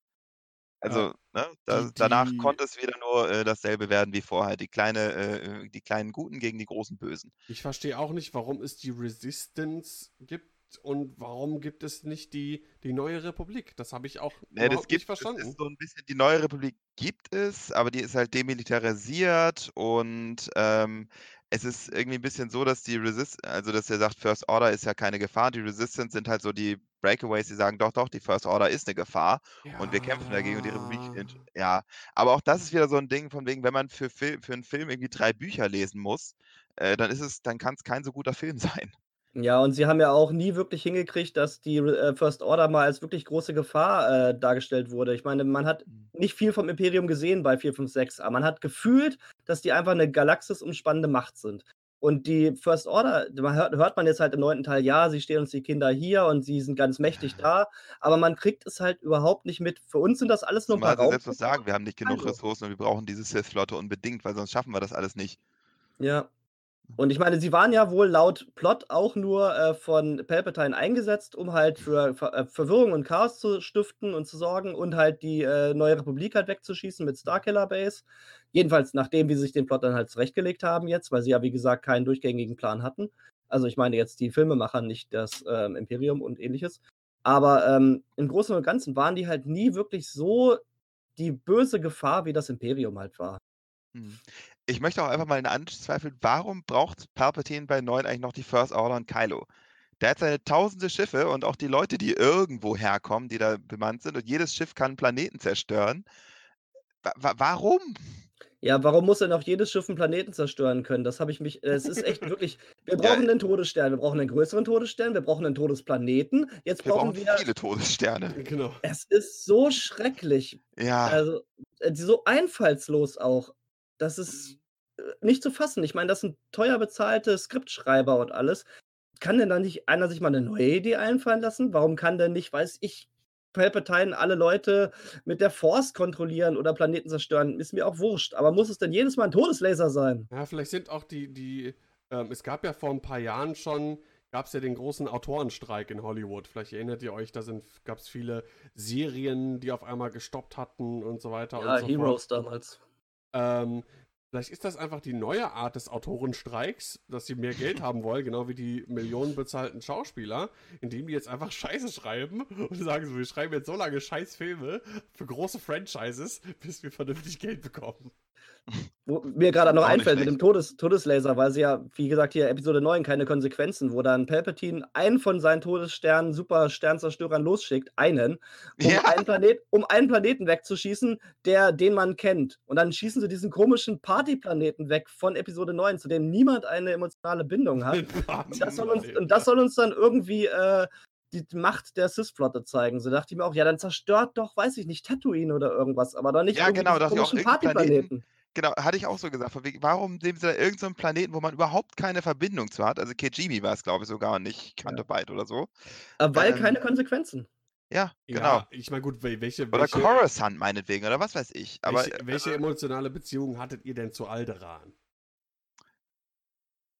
Also gefühlt jetzt dadurch, dass es gewachsen ist über die Jahre, schon mehr, weil Leia damit natürlich auch viel zu tun hatte. Als, der, ich meine, gut, wir haben von Alderan nichts gesehen, aber das meine ich ja. Ne? Wir wussten halt nur damals bei Episode 4, das ist äh, Leas Heimatplanet. Aber ansonsten war das. Aber du hattest halt Leia an Bord, äh, die halt zugeguckt hat und ja, da richtig okay, ja, ja, stimmt, stimmt, stimmt. Diesmal war es einfach so, ja, wir schießen mal und Punkt. So, ne? also, Random Planet. Genau. Zu dem, Zeitpunkt hattest du noch keine Planeten, zu dem Zeitpunkt hattest du noch keine Planeten explodieren sehen. Das war halt das erste Mal und das hat einen dann noch wirklich tief ins Mark getroffen. Und wenn dann mit jedem Planeten, der danach zerstört wird, wird es halt immer weniger. Man ist halt irgendwann desensibilisiert. Und wenn dann halt der nächste Partyplanet zerstört wird, dann sagt man sich, ja, gut, Kuh, habe ich jetzt schon drei, vier Mal gesehen. Ja, vielleicht mhm. haben die auch einfach, wie so bei so einem, bei so einem Musikplayer einfach so den, den Shuffle-Knopf gedrückt. und dann, dann einfach gedrückt. Genau. Einfach so ein random Planet. Übrigens auch apropos keine Konsequenzen. Äh, Palpatines Force Lightning war irgendwie ziemlich ineffektiv. Vor allem, warum hat er eigentlich Also er hat das gemacht, dann waren die Schiffe halt alle äh, äh, äh so, ja. Ionisiert. Deutsches Wort. Äh, ionisiert. Ionisiert, ionisiert, genau, richtig, ne? Sind runtergefallen, aber Offenbar hat die Sith-Flotte währenddessen nicht drauf gefeuert, obwohl das ziemlich einfach gewesen wäre. Kein Schiff ist auf der Oberfläche zerschellt. Und das Force Lightning hat auch nichts kaputt gemacht. Da war es weg und schon waren die Schiffe alle wieder da. Ich habe äh, hab während des Force Lightnings, das hat mich gefreut, übrigens einen Fangfighter gesehen, der sich da im All gedreht hat. Das fand ich ganz nett. Hm. Ähm, ja, ich habe auch die Razor Crest äh, entdeckt, tatsächlich. Ja? Mhm. Ach, wie cool. Und die Shadowcaster kommt auch vor. Ansonsten waren es ja leider ganz schön viele Copy- und man fragt sich halt, was du auch schon gesagt hast, Johannes, dass die halt im Grunde wohl versucht haben, ewig äh, Unterstützung zu finden. Und dann, man weiß jetzt nicht, wie lange sie nach Exogol geflogen sind. Das kann ja auch länger gedauert sein. Ja, aber, aber im Film waren es halt. so lange nach Exogol geflogen. Ja, Im Film waren es halt fünf Minuten und ähm, gefühlt war es halt so: äh, Lando fliegt los, sucht Unterstützung und auf einmal kommen alle. Ich meine, gut, die haben natürlich jetzt Angst gehabt vor den Supersternzerstörern, bla bla bla. Aber ähm, ja, aber die hatten vorher auch Angst vor der First Order. Das hat dazu geführt, ja. dass keiner gekommen ist. Das war halt wieder nur so für den Film, für den Plot. Das muss jetzt so sein, damit wir am Ende die große haben. Das ja. sieht dann total cool ja. aus. Aber es waren halt auch im Gegensatz zu Episode 6 wo man halt auch die Schiffe mal in Nahaufnahme gesehen hat, wo auch wirklich Jäger um die Schiffe rumgeflogen sind, wo man so ein bisschen gesehen hat, okay, das ist die Taktik, das passiert gerade in dieser Mhm. großen Flottenschlacht in Episode 9. Du hast nichts gesehen. Es war einfach nur ein großes, Ja. kunterbuntes Durcheinander und es hat keinerlei Taktik gegeben. Und das fand ich auch sehr, sehr langweilig. Ja, die war auch nicht gut in Szene gesetzt. Deswegen, deswegen meinte ich auch vorhin, von mir, als das war schön anzuschauen. Ich fand nicht mal schön anzuschauen. Nee. Dass das nicht im normal im Weltraum ist, hat auch unglaublich viel von, für mich, vom, vom Star Wars-Feeling genommen. Also, das Mhm. war für mich so eine Fantasy-Gedöns irgendwie. Also, ich weiß auch nicht. Mhm. Und so Sachen, so. ich Ähm, möchte, genau, ja, erzähl. ja, sag erst mal. Ja, das mit den, ähm, dass diese Schiffe, die haben es ja gut, gut erklärt, dass Exogol diese ganzen Störfelder hat und dass die Schiffe da halt äh, ge- durch so eine Fernsteuerung halt erstmal starten müssen. Finde ich ja ganz okay. Hätte man natürlich aber auch schon die Monate vorher machen können und die dann da irgendwo anders platzieren, anstatt Das eine Schiff hat sie auch schon gemacht. Also, Ja, richtig. Und dann haben die natürlich auch nur einen Sender, der das macht und nicht irgendwie 50 oder so, weil das macht natürlich am allermeisten Sinn. Man, man muss ja ein Ziel haben für die Rebellen, damit dieser komische Cavalry Charge da passieren kann, wo sie da nichts viel mit bewirkt haben, äh, außer dass sie halt ein bisschen geritten sind. apropos dieser Sender, wie bescheuert, also erstens, warum braucht es einen Bodenangriff? Das, es ist etabliert, die Schilde sind nicht hochgefahren und das Ding ist nicht klein. Warum brauchst du für einen Bodenangriff? Warum kann er nicht irgendwer Protonentorpedo und fertig? Für den Trailer. Es drum, dann, dann fand, ich, fand ich ja noch ganz nette Szene von wegen, ja, äh, äh, Boden, oh, die greifen an, wir schalten mal hier aufs Schiff um. Warum machen sie nicht das gleiche, als beim Schiff zerstört ist? Weil sie konnten es ja offenbar wieder hochfahren. Haben gesagt, statt das Ganze wieder hochzufahren, okay, dann stellen wir es halt wieder auf den Boden um. So, während wir hier das alles wieder äh, vorbereiten. Also sie haben es ja vorher innerhalb von Sekunden geschafft, das umzustellen. Warum jetzt nicht mehr? Ja, wie gesagt, das war komplett Banane. Ich muss jetzt eine Sache sagen, vergesse, die hat mir meine Frau aufgetragen. Meine Frau äh, ist nämlich so, fand Finn ganz gut und fand auch die Story von Finn Mhm. ganz gut. Und sie haben es ja auch aufgebaut, auch in Episode 9, als er dann da auf, äh, auf Endor diese Ex-Stormtrooper getroffen hat, dass die ganze Kompanie ihre Waffen niedergelegt hat und die haben halt so ein Calling gehabt und dass sie gesagt haben, sie möchten nicht mehr für die First Order kämpfen. Das ist ja auch eine schöne Storyline, vor allem weil die Stormtrooper der First Order ja auch gebrainwashed sind und so weiter und so fort. Darauf haben sie aber nicht mehr aufgebaut. Und meine Frau meinte, es wäre doch eine super Szene gewesen, am Ende, wenn sie auf diesem Sternzerstörern kämpfen. Und dann kommen da die ganzen bösen Sith-Trooper. Und wenn dann auf einmal irgendwie Finn, weiß ich, eine coole Ansprache hält oder irgendwas und dann fangen plötzlich an, die ganzen Stormtrooper ihre Waffen niederzulegen und äh, oder gegen ihre eigenen Leute zu kämpfen. Irgendwie sowas. Aber die haben Genau halt Finn das. nicht weiter beachtet. Finn war dann nur noch dieser einzelne Einzelkämpfer, der Stormtrooperin da rumgelaufen ist, aber sie haben halt aus seiner Storyline, dass er irgendwie vielleicht die Leute Ja. dazu bringt, denkt mal nach, macht Genau was. das. äh, Also was ich habe ich auch gesagt, der Spion. Warum ist das nicht Stormtrooper, der von Finn inspiriert wurde an der Stelle? Ja, warum Das ist es ist so ärgerlich. Das macht überhaupt gar keinen Sinn. Ja, warum ist das Hux? Genau, also mit dieser Zweitklässler-Logik, ne, von wegen ist mir egal, ob ihr gewinnt, ich will nur nicht, dass er gewinnt. Ja, genau. Wenn vorgezeigt wird, dass äh, Hux nur wirklich First Order durch und durch ist. Also, das hat nicht mal gepasst. Und ich dachte, warum bringen sie Pride da rein? Ist ja schön und gut, dass es einen kompetenten First Order äh, General gibt. Wunderbar. Aber warum, warum muss diese Rolle sein? Warum äh, machen sie da nicht Hux hin stattdessen? Ja, vor allem äh, in, in Episode 7 ist der noch so echt der, der, der äh, First Order Hitler vor dem Herrn mit seiner Ansprache da auf äh, dem ähm, auf der Starkiller Base und so. Und jetzt so. Genau deswegen. Ja, ist mir egal, Hauptsache der verliert. Ja, dann genau. wird er einfach ich denke, Brust klar, er hat eine und Konkurrenz zu Kylo und so, aber das wird er nicht machen, weil, weil er First Order verliert, will er nur wirklich nicht. Also. Ja, Ah, Thema, ja. Thema verlieren, was mir gerade auch noch einfällt. Ähm, der Charakter von Ray ist ja im Grunde schön. Ist ja eine gute Schauspielerin und ich Mhm. mochte sie auch, auch durch die ganze Story durch. Aber im Gegensatz zu Luke hat Ray nicht ein einziges Mal eine Szene gehabt, wo sie wirklich in Nöten war. Sie hat immer alles gekonnt, was sie in dem Moment konnte. Sie, sie hat immer alles geschafft. Sie hat nie einen Rückschlag erlebt, so einen richtigen Rückschlag. Ähm, das fand ich so langweilig. Sie war Aber einfach jetzt hat sie auch trainiert. Oh ja. Oh Mann. Und dann, und was ich auch ganz schlimm fand, war dieses, was sie dann ein bisschen zurückgenommen haben, dass Bösigkeit, also die äh, Cis-Kräfte, dass das irgendwie vererbt wird.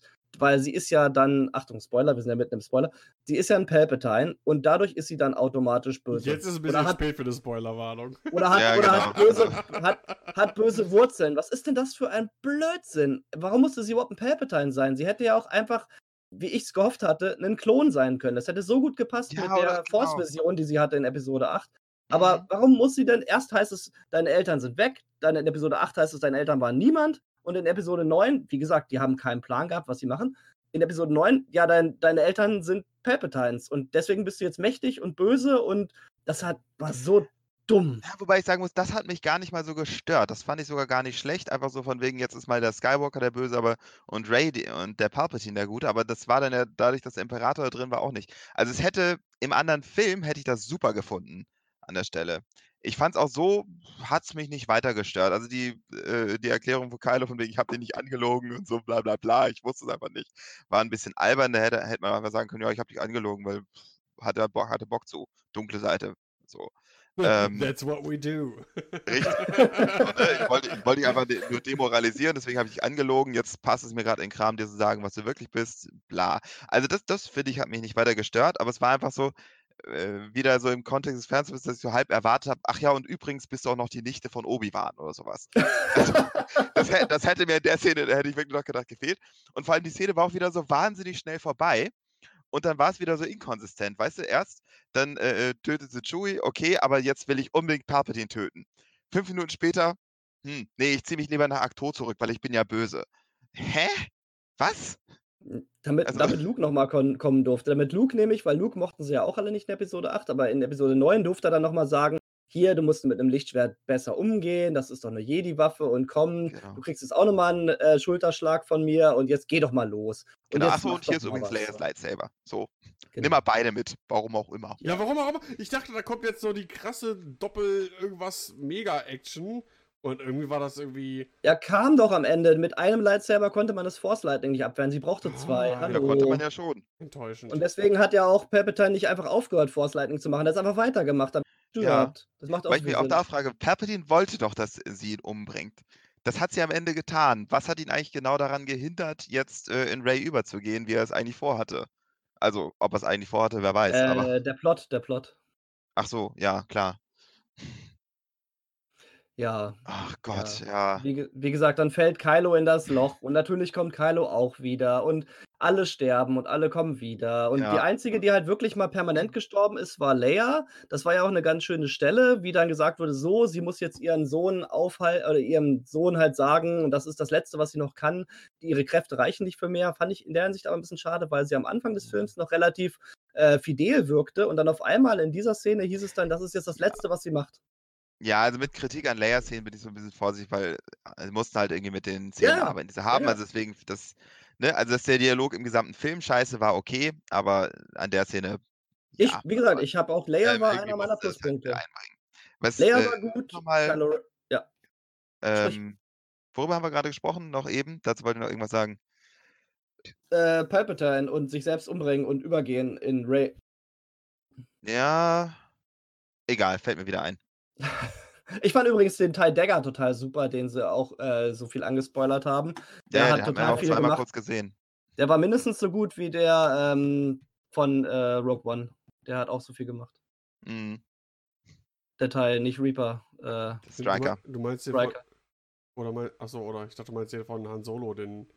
Den Ich- Brute, diesen Heavy. Ja, der, der war auch toll. Ich frage mich auch ein bisschen, ähm, warum, ich meine, das ist im Grunde fast egal, aber warum haben sie die Sternzerstörer nicht wenigstens Druiden kontrolliert gemacht oder irgendwas? Ich meine, Ja, dass sie da vielleicht auf diesem Planeten irgendwelche äh, Fabriken haben, um Sternzerstörer zu bauen. Schön und gut. Abgesehen davon, wo kriegen sie das Material her? Aber dann auch noch die ganze Crew da äh, zu auszubilden und so, das ist schon ein bisschen viel. Aber das war nur so ein kleines Ärgernis. ja, es gab aber einfach so viele, was sich einfach summiert dann. Was für Vielleicht eine mich so schöne Sache noch, Ja, die Szene, wo Chewie um Leia trauert. Ja. Die fand ich auch ganz schön. Ja. Aber, also bei mir Ach so, ist es jetzt ist so, mir wieder eingefallen. Entschuldigung. Muss ich mir ganz kurz sagen, bevor es mir einfach zu Luke nochmal, dass er das Lichtschwert auffängt, weil ich so dachte, okay, das macht Geister, die Macht nutzen können für gewisse Sachen, finde ich, okay, das erscheint mir irgendwie logisch. Ähm, dass er jetzt irgendwie offenbar mit physischen Gegenständen äh, interagieren kann, da habe ich mich dann an der, spätestens an der Stelle mich gefragt, okay, er wusste, er hat ja nach Exegol gesucht. Warum hat er sich jetzt nicht einfach hinteleportiert, das Lichtschwert genommen, den Imperator gekillt und alles wäre gut? Weil offenbar gibt es ja keine Begrenzungen mehr für Machtgeist. Sie können überall auftauchen, sie können die Macht nutzen und sie können auch mit der physischen Welt wirklich sie anfassen, interagieren. Ja, was halt gerade für den Plot äh, nützlich ist. Ja. Ähm, Also hätte das Lichtschwert mit der Macht gefangen, hätte ich kein Problem gehabt. Also es einfach kurz aufgehalten, das wäre in Ordnung gewesen. ja, Yoda hat ja auch den Blitz herbeigerufen in Episode 8, um den Baum Ja. zu zerstören. Ja, aber wie gesagt, also das Machtgeister mit der Macht interagieren und die irgendwie beeinflussen können, das finde ich irgendwie, das ergibt Sinn. So. Ähm, weil der vielleicht gar nicht wusste, der wusste doch gar nicht, wo Dingens ist. Der war doch noch auf der Suche nach, äh, wie heißt Ja gut, trotzdem hätte er spätestens dann dazukommen können. Also, Ah, keine Lust, der ist im Ruhestand. Lass den mal chillen. Aber Mhm. Thema auf der Suche, das, das fand ich gerade am Anfang, da habe ich dann gemerkt, äh, bevor ich zu dem komme, was ich gerade eigentlich sagen wollte, da habe ich gemerkt, der Film, der weiß nicht, wo er hin will. Dann sind sie auf diesem Partyplaneten. Dann kommt die nächste Speederbike-Verfolgungsjagd, die wir jetzt auch schon x-mal gesehen haben, wo man dann schon so dachte, die aber wenigstens ja, ganz nett umgesetzt ja, war. die, Also, die war nett gemacht und oh, die Stormtrooper können jetzt auch fliegen, haha, ja, haben wir aber auch alles gesehen. Gut, dann auf jeden Fall, dann fahren sie, dann explodiert ihr Gefährt, dann fallen sie in Treibsand, dann fall, kommen sie da runter, dann sind sie in diesen komischen Gängen, dann heilt äh, Ray die Schlange, was ich eine ganz schöne Szene fand, und dann kommen Jein. sie zu diesem Raumschiff, was da seit 15 Jahren oder so steht, wo sich keiner drum gekümmert hat, obwohl die Java normalerweise immer gleich vor Ort sind. Ja, und Ähm, alles das war so- auseinanderbauen, ja. Du musst immer Ja. genau, es, sie sind immer genau dahin gekommen, wo sie mussten, um dahin zu kommen, wo der Plot es verlangt. Und das Oh. war ganz schlimm. wobei mit der Schlange auch die nochmal ganz generell. Schlange. Die waren nicht Ja, auf Tatooine. Die waren nicht auf Tatooine, deswegen kann die Havas. Äh, Aber die gibt es ja auch woanders. ja, da kommen wir noch Ähm, zu. der, der Punkt, äh, aber der Punkt mit der Schlange fand ich war auch so ein generelles Problem von dem Film. Der hat einfach nicht verstanden, wie Foreshadowing funktioniert. Also, ne, dass, sie, dass Ray jetzt heilen kann mit der Macht und so, finde ich okay. Dass sie dann, dass dann später gezeigt wird, da kann man auch Tote mit aufwecken, okay, da geht es mir zu viel. Aber Machtheilung finde ich jetzt, ja, also die Macht ist, also finde ich, finde ich okay, dass es kann. Hat die Bücher, da habe ich kein Problem mit. Mein Problem war diese ganze Szene, diese fünf Minuten lange dauernde Szene, war ausschließlich dazu da, kurz zu zeigen, Ray kann übrigens heilen. Das war die einzige Funktion dieser Szene, statt das irgendwo zwischendurch mal einzubauen an der Stelle. Und äh, dass man spät, also so hat man später nicht mal von wegen, oh ja, richtig, das kann sie ja.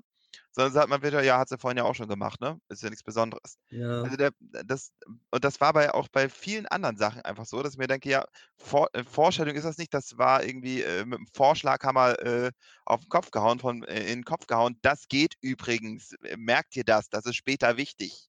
So.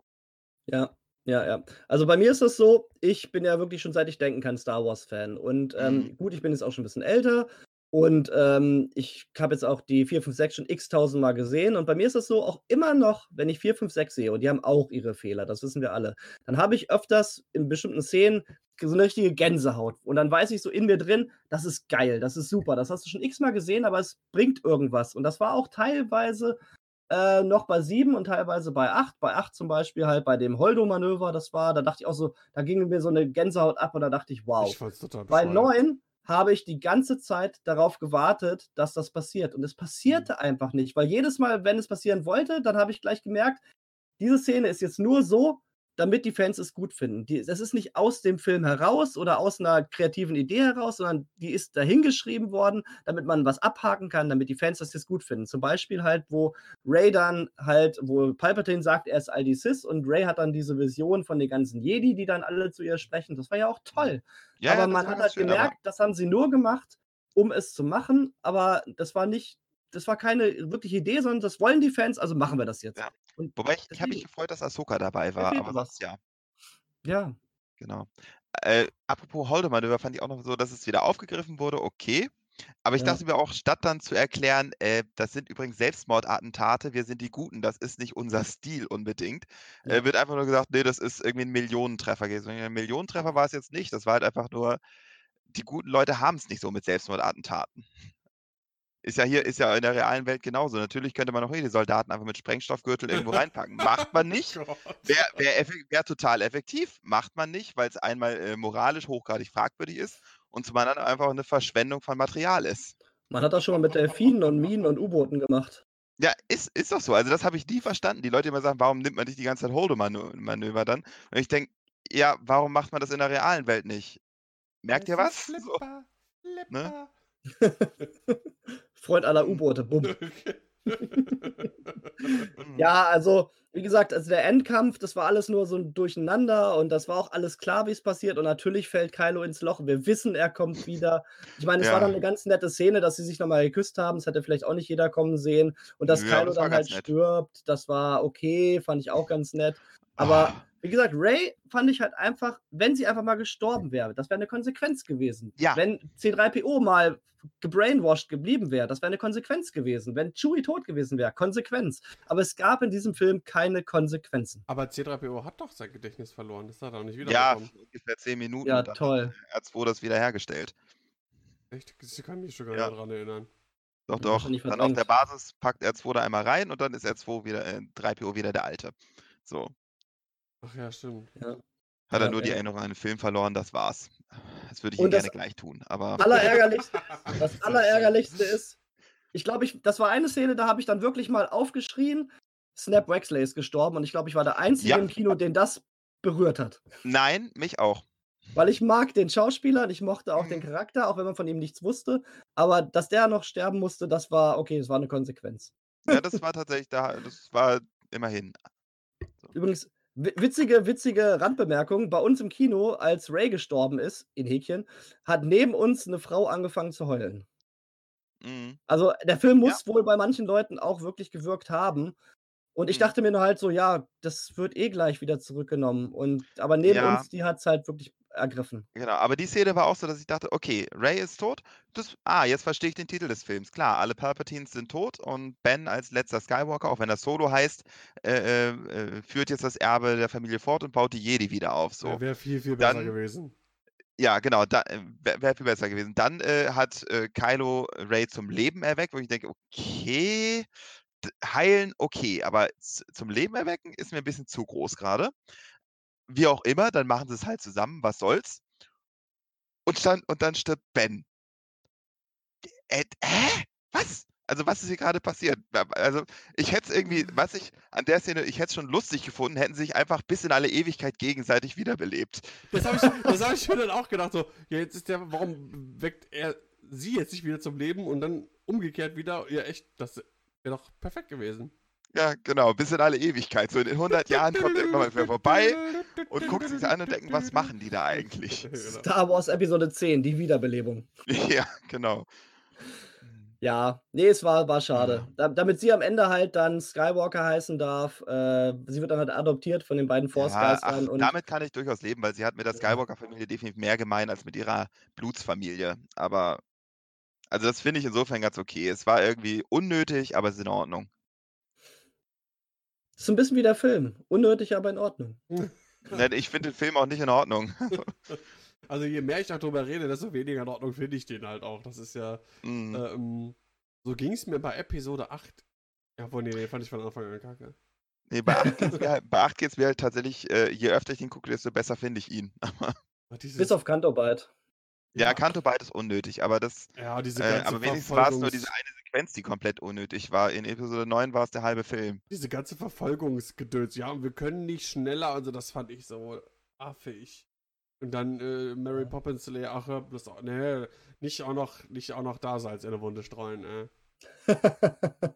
also ich bin ganz Der, froh, dass. der, ich denke, das ist auch ausdiskutiert. 9 ist neu. 8, Ja. da änderst du keine Meinung mehr. Da hat jeder seine Meinung zu. Das ist in Ordnung. Ich, 9 ich, ist bin neu. ganz, ich bin ganz froh, dass jetzt auch die Trilogie durch ist. Das Ja. heißt, jetzt können alle Star Wars-Fans ein bisschen durchatmen und jetzt lasst die mal ein bisschen Zeit sich äh, nehmen, um eine neue Story sich auszudenken. Und ich hoffe, dass das dann wirklich was anderes wird, was nichts mehr mit dem zu tun hat, was wir können. Das Problem glaube, ist, das Star Wars-Fans Problem. Star Wars-Fans wollen, glaube ich, immer das Gleiche und dann bekommen sie halt eine Episode 9. Das ist das Problem, weil wenn man was anderes Ähm, wie Episode 8, dann gibt es gleich wieder Ärger. Mhm. Ja, wollen die das Gleiche? Schon, Ah. gefühlt ja. Äh, Sagen wir mal so, vielleicht, wenn wir nachher auf Mandalorian zu sprechen kommen, ähm, sieht man, ohne jetzt zu spoilern, man möchte altbekannte Dinge, aber in einem neuen Gewand, weil ich, Gewandt. weil. Sollen wir da jetzt schon die Überleitung zum Mando machen oder gibt's Ich noch würde zu- sagen, ich Genau, würde sagen, wir können wir überleiten machen. über. Dann, Ich denke, äh, sonst äh, geht der Blutdruck hier zu hoch. Genau, also dementsprechend, also äh, Achtung, alle, die Episode 9 schon gesehen haben, aber Mandalorian noch nicht, jetzt bitte abschalten, denn jetzt sprechen wir über äh, The Mandalorian, ohne Wertung erstmal. Und jetzt kommt Wertung. So, zum Endlich ein Ja, angenehmes aber Thema. Daniel, Daniel, Daniel, wir können ihn ja noch gar nicht gesehen haben. Der läuft doch noch gar nicht in Deutsch. Ja, in Holland. Holland läuft da. Ja, Ja, Holland. ich habe ich hab mir Hat ich Reviews schon erklärt, im Internet. gucke. Ja, ja, Reviews habe ich geguckt. Ja. Reviews. Genau. Ähm, weil du erfreust dich über bekannte Sachen, ne? Wiedererkennungssachen, Szenarien und sowas, alles schon und gut. Aber die Art und Weise, ähm, Hm. wie das cineastisch, filmisch umgesetzt ist, die Art der Folgen, wie unterschiedlich auch die Folgen an sich sind. Ich finde, man merkt, an jeder Folge merkt man an, dass ein anderer Regisseur oder Regisseurin ähm, diese Folge gemacht hat. Die haben alle, finde ich, ein Alleinstellungsmerkmal und ähm, einen netten Daumenabdruck des jeweiligen Verantwortlichen. Äh, alles unter dem Deckmantel von John Favreau der als äh, Producer und, und, und, und Mhm. ähm, Creator dieser Serie das Ganze, und ich werde ihm für ewig dafür danken, äh, ins Leben gerufen Mhm. hat. Ähm, Ja. Ich finde, Ja, diese Serie ist diese Serie. ähm, für mich persönlich mit Abstand das Beste, was nach 1983 in Sachen Star Wars erschienen ist. Ich Für mich nach unterschreibe. Rebels. Für mich nach Rebels. Hm. Weil Rebels war Ja, nochmal wobei Clone Wars richtiger war auch noch Höhepunkt. Ja, Also für mich steht, also einmal, weil ich diese Aber- Aff- Affinität dazu auch habe. Ähm, Boba Fett war schon immer mein Lieblingscharakter. Ich finde die ganze Lore um, um, um Mandalore und äh, die Mhm. Mandalorianer mega, mega, mega cool. Ich finde es mega geil, wie viele Sachen aus dem Extended Universe und der Lore über, ähm, über die Mandalorianer in die Serie mit, ein, mit reingebaut worden sind. Yep. Stichpunkt Sachen, die man kennt. Man kann ja auch vernünftig Fanservice betreiben. Mhm. Ähm, also, wir wollen ja jetzt nicht jede Folge äh, inhaltlich irgendwie jetzt nacherzählen Nein, oder sowas, ne? Äh, wir gehen ja davon aus, Mhm. auch dass diejenigen, die jetzt noch zuhören, die das gesehen haben, ähm, ähm, wo war ich jetzt stehen geblieben? Du, Fanservice. Ah, genau. Genau. Ähm, ne, man kann aber auch Fanservice betreiben, ohne Altes nur im Prinzip aufzuwärmen, weil, ähm, Obwohl, da möchte ich ganz kurz äh, einspringen, in der einen Folge, wo sie so extrem auf Fanservice gesetzt haben, da war es mir schon wieder zu viel und zu plakativ. welche meinst du? Das ist die, wo sie wieder in Moss Eisley sind und dann dieser Rookie-Kopfgeldjäger in der Ecke sitzt, wo Hahn gesessen hat. Und äh, im Grunde dann die sind in der äh, Kantine und Echt? es war mir zu viel Fanservice. Ich fand in das völlig okay. Das floss irgendwie einfach ganz natürlich da ein, muss ich sagen. Ich fand's, mich, also- ich fand's auch okay, ähm, vor allem wenn ich das äh, Gesamtding betrachte. Also wenn ich die Mhm. ganze Staffel an sich nehme, dann ist mir diese eine Folge, für, für die Folge an sich selbst gesehen, mag ich dir recht geben, ähm, für äh, die Staffel, für die Serie The Mandalorian an sich, finde ich das nicht. Ähm, ich, Nee. Und, ja, Mhm. also, Also persönlich finde ich, persönlich finde ich den Anfang sehr, sehr stark. Ich finde das Mhm. Ende sehr, sehr, sehr stark. Oh Und ja. die Mittel, in der Mitte hängt es ein bisschen. Genau, Also da, jede, ich, ich mochte jede Folge, aber manche Mhm. mehr, manche weniger. Aber der Anfang und das Ende ist das stärkste an der Serie. ähm, Ja. ja, Also ich habe bei 5 und 6 habe ich mir auch so gedacht, so jetzt hätte ich ganz gerne auch mal wieder eine Folge, die das Ganze ein bisschen verbindet. Ja, Ja. Da, das hast du aber generell, also ich, wenn ich so an Rebels zum Beispiel denke, da gab es auch die ein oder andere Lückenfüller-Folge oder auch bei Clone Wars, die du auch theoretisch Ja. mehr oder weniger weglassen könntest und die Story an sich wäre genauso weiter vorgeführt. Ja, die hatten allerdings auch jeweils 20 Folgen pro Staffel. Mandalorian hatte nur 8. Ja, Ja. aber ich fand es nicht schlimm, also das kam mir jetzt nicht viel vor. Nee, Das- nee, nee, ist ein kleiner Kritik. Nein, definitiv nicht. Das war die eine Folge, wo die, ähm, diese, wo er mit dieser alten, mit dem alten Kumpel und dieser Crew da, ähm, diesen ähm, Gefangenen da irgendwie ähm, befreit dann haben. Aber an sich fand ich die Folge trotzdem mega geil. Ja, die hat Spaß gemacht. Also Ähm, ich weiß nicht, irgendwas ich- über äh, Heist-Movies im Star Wars-Universum, irgendwas daran funktioniert für mich. Ich mochte die Gangster nicht, die waren zu übersteigert. Das war hier sie, die, ähm, sie war irgendwie Harley Quinn von, von Batman und das Mit war einfach das war ja. zu, das war zu, die waren einfach zu krass böse. Ja, Und er war zu krass Batman, weil er hat am Ende sie auch alle Batman-Style kaputt gemacht. Also im Grunde war das so Batman The Mandalorian. Ja, Aber war eine gute Folge an sich, ja, sicherlich. ja. Ähm, ach, das waren so viele gute Sachen. Also so viele coole Charaktere und äh, klar, Ja. natürlich Baby Yoda, ich meine, King of the Internet Mhm. momentan sowieso. Ähm, also, aber auch ähm, mit mein persönlicher Favorite äh, IG-11. Mega. Großartig. Total. Badass. So schön animiert, so ein bisschen Stop-Motion-mäßig animiert. Ich, jede Szene mit ihm habe ich geliebt. Voll geil, wie er, wie, er durch die, wie er sich bewegt beim Schießen und dreht und so. Mega cool. Ja, total gut. Ja. Ja, es, fehl, es fehlte so leider so ein bisschen ein richtiger Bösewicht. Der wurde ja erst in den letzten zwei Folgen aufgebaut. Dann natürlich aber auch mit einem Knall. Aber ähm, auch hier Queel. Queel war einfach super.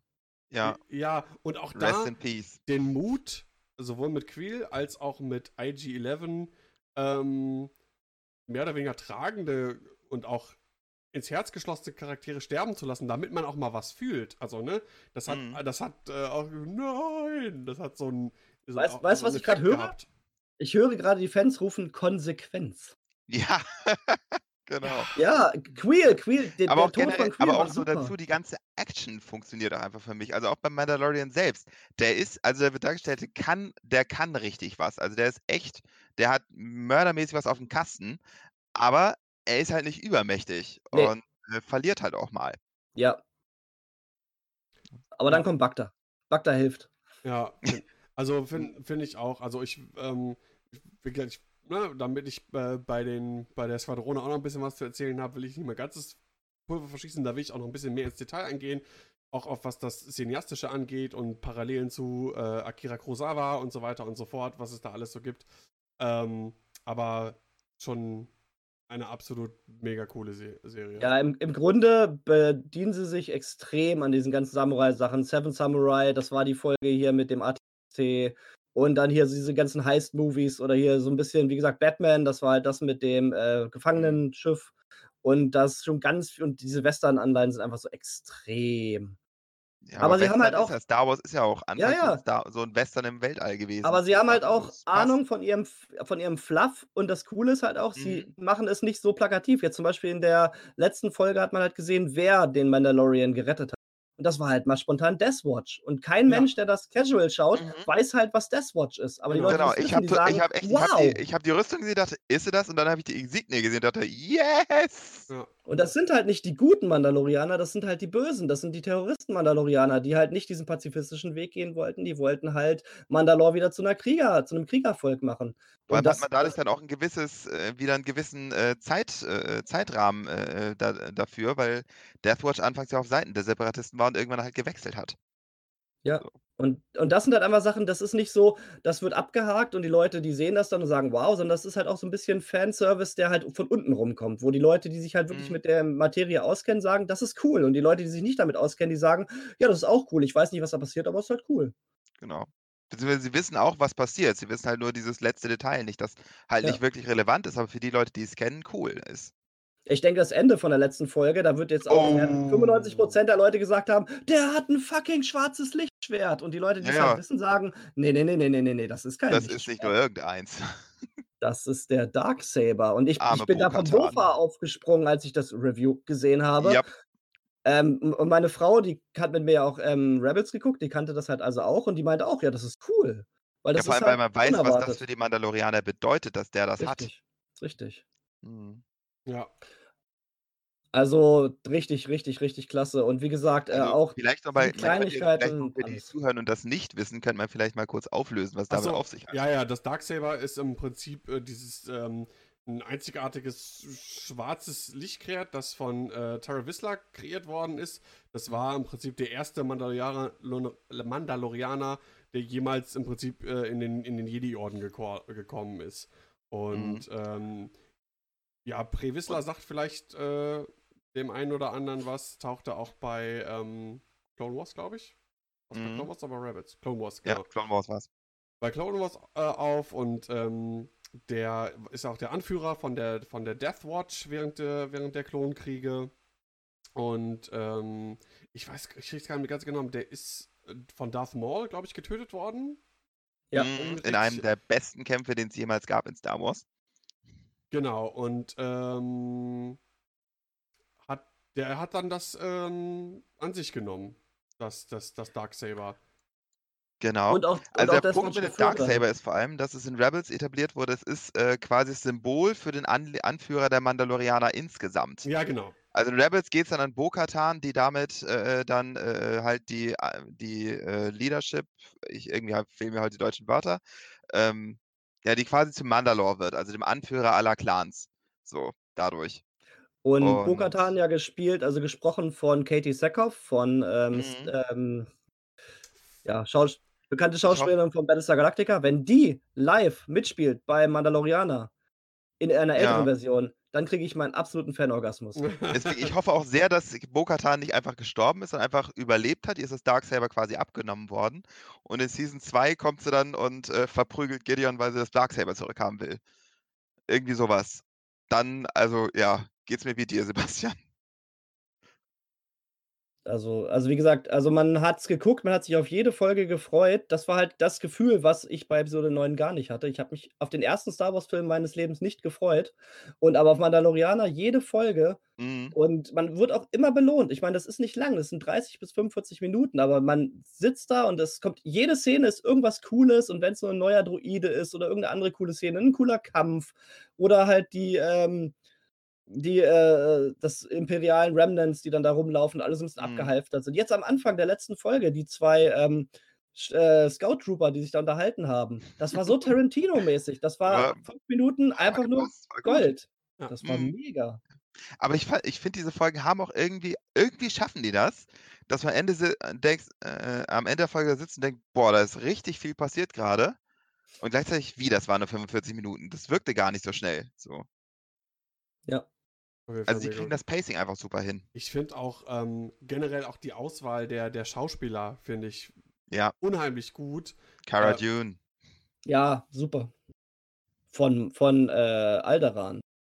Äh, Ja. Ja, äh, Gina Ka- Einfach so ein Nebensatz, so viel Charakterisierung da reingebracht. Plötzlich kenn- versteht man, die, warum die so sauer aufs Imperium ist. Kennt, kennt ihr Gina Also- Carano? Schauspielerin? Ja, Äh, Deadpool. Die ist ja eine äh, ne, ne ehemalige Mixed Martial Arts Kämpferin auch. Mhm. Und äh, das finde ich schon ziemlich cool. Genau, stimmt. Bei Deadpool hat sie, ähm, wie ist die Rolle nochmal? Äh, weiß es auch nicht mehr. Äh,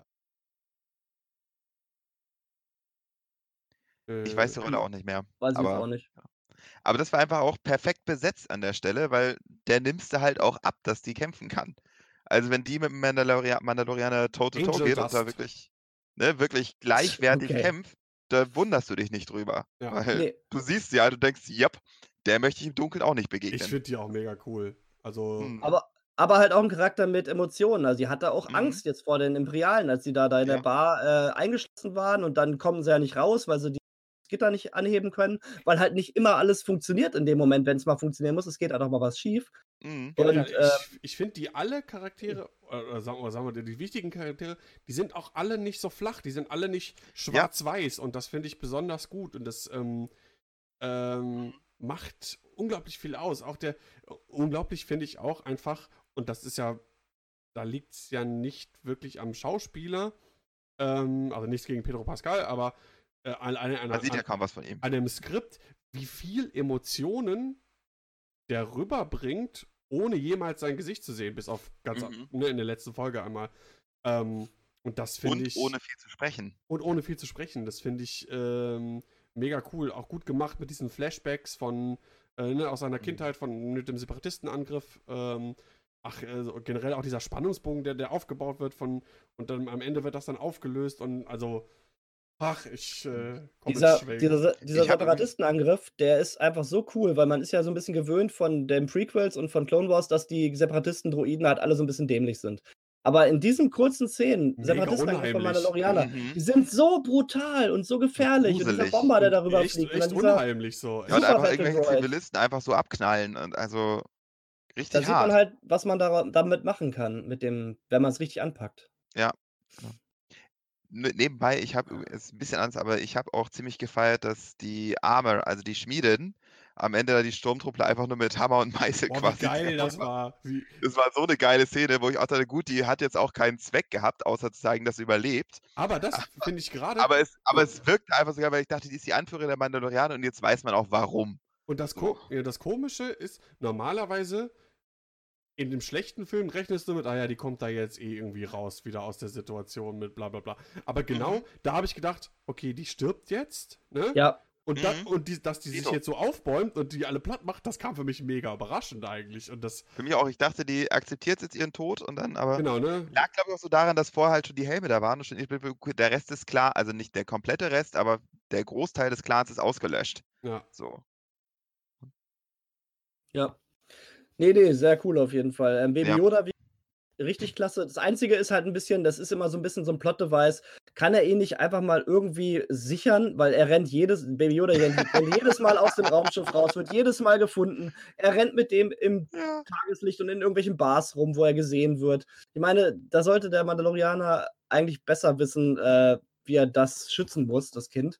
Aber er ist halt mega nett gemacht auf jeden Sind Fall. eigentlich noch wem die Augen aus dem Kopf gefallen, als in Episode 7 Jana, äh, die äh, Cara Dune wirklich gewirkt hat? Ja, das war super. Ja. Ich dachte, jetzt hilft er, hilft er ihm halt einfach zu gewinnen, aber er wirkt sie. Ja. Ja, die haben ja, auch, die haben ja auch gesagt, er wächst halt in einem gewalttätigen Umfeld auf und das ist halt Mhm. nicht gut für ihn. Das wird natürlich Ja, auch so ein bisschen passt. wichtig sein für die Geschichte später noch, denke ich mal. Mhm. ja. Also ich hoffe, Ich will trotzdem, dass er Mandalorianer wird. ich, ich hoffe, dass sie nicht zu viel von der, von der Rasse jetzt preisgeben, weil das ist eins der wenigen Rätselgeheimnisse von Star Wars noch, diese ganze Yoda-Rasse. Und ich hoffe nicht, dass sie irgendwo auf einen Planeten kommen, die dann zu. Mhm. Ja, also ein Kollege von mir meinte, dass George Lucas wohl selbst den Namen für die Rasse beigesteuert hat. Ja. Ach ja, der Name. Ähm, wir wissen jetzt, wie der Mandalorianer heißt. Din Djarin. Din Djarin. Ich muss Din ehrlich, ich Djarin? muss Ah ehrlich ja, gestehen, sorry. ich habe vorher schon mal ein Interview mit Pedro Pascal gese äh, gesehen, wo er das schon verraten hatte. Deswegen wusste ich Nein, ich wusste es nicht. leider. Aber ähm, also ich habe das Interview gesehen und dachte, warum? Warum ist dir sowas im Interview vor der Serie verraten? ich wusste es nicht. Nee, ich wusste es auch nicht. Aber Es, ja, es deswegen wurde war aber auch nur so nebenbei mal erwähnt. Das fand ich auch ganz cool. Das war jetzt nicht so ein großer Aha-Moment. Es hat einfach nur Gideon aufgezählt. Mhm. Der ist das, der ist das, der ist das. Und dann war das auch gut. Und das war jetzt nicht Genau. so, haha, und jetzt müssen alle mit dastehen. Es war einfach nur Teil des Gesprächs. Richtig. Das macht die Serie aber generell, finde ich, halt wirklich sehr gut. Also dieses ganze, ja, wie gesagt, Foreshadowing einmal, was in Episode 9 so auf dem, auf den Kopf war, ist in der Serie halt, das läuft so, wie es laufen soll, so nebenbei. So viele Ja. Sachen, die so nebenbei laufen, wo man sich denkt, Moment, was ist da gerade passiert? So, also. hm. Ah ja, und wir kriegen einen neuen TIE Fighter für X-Wing mit Klappflügeln. S-Volz.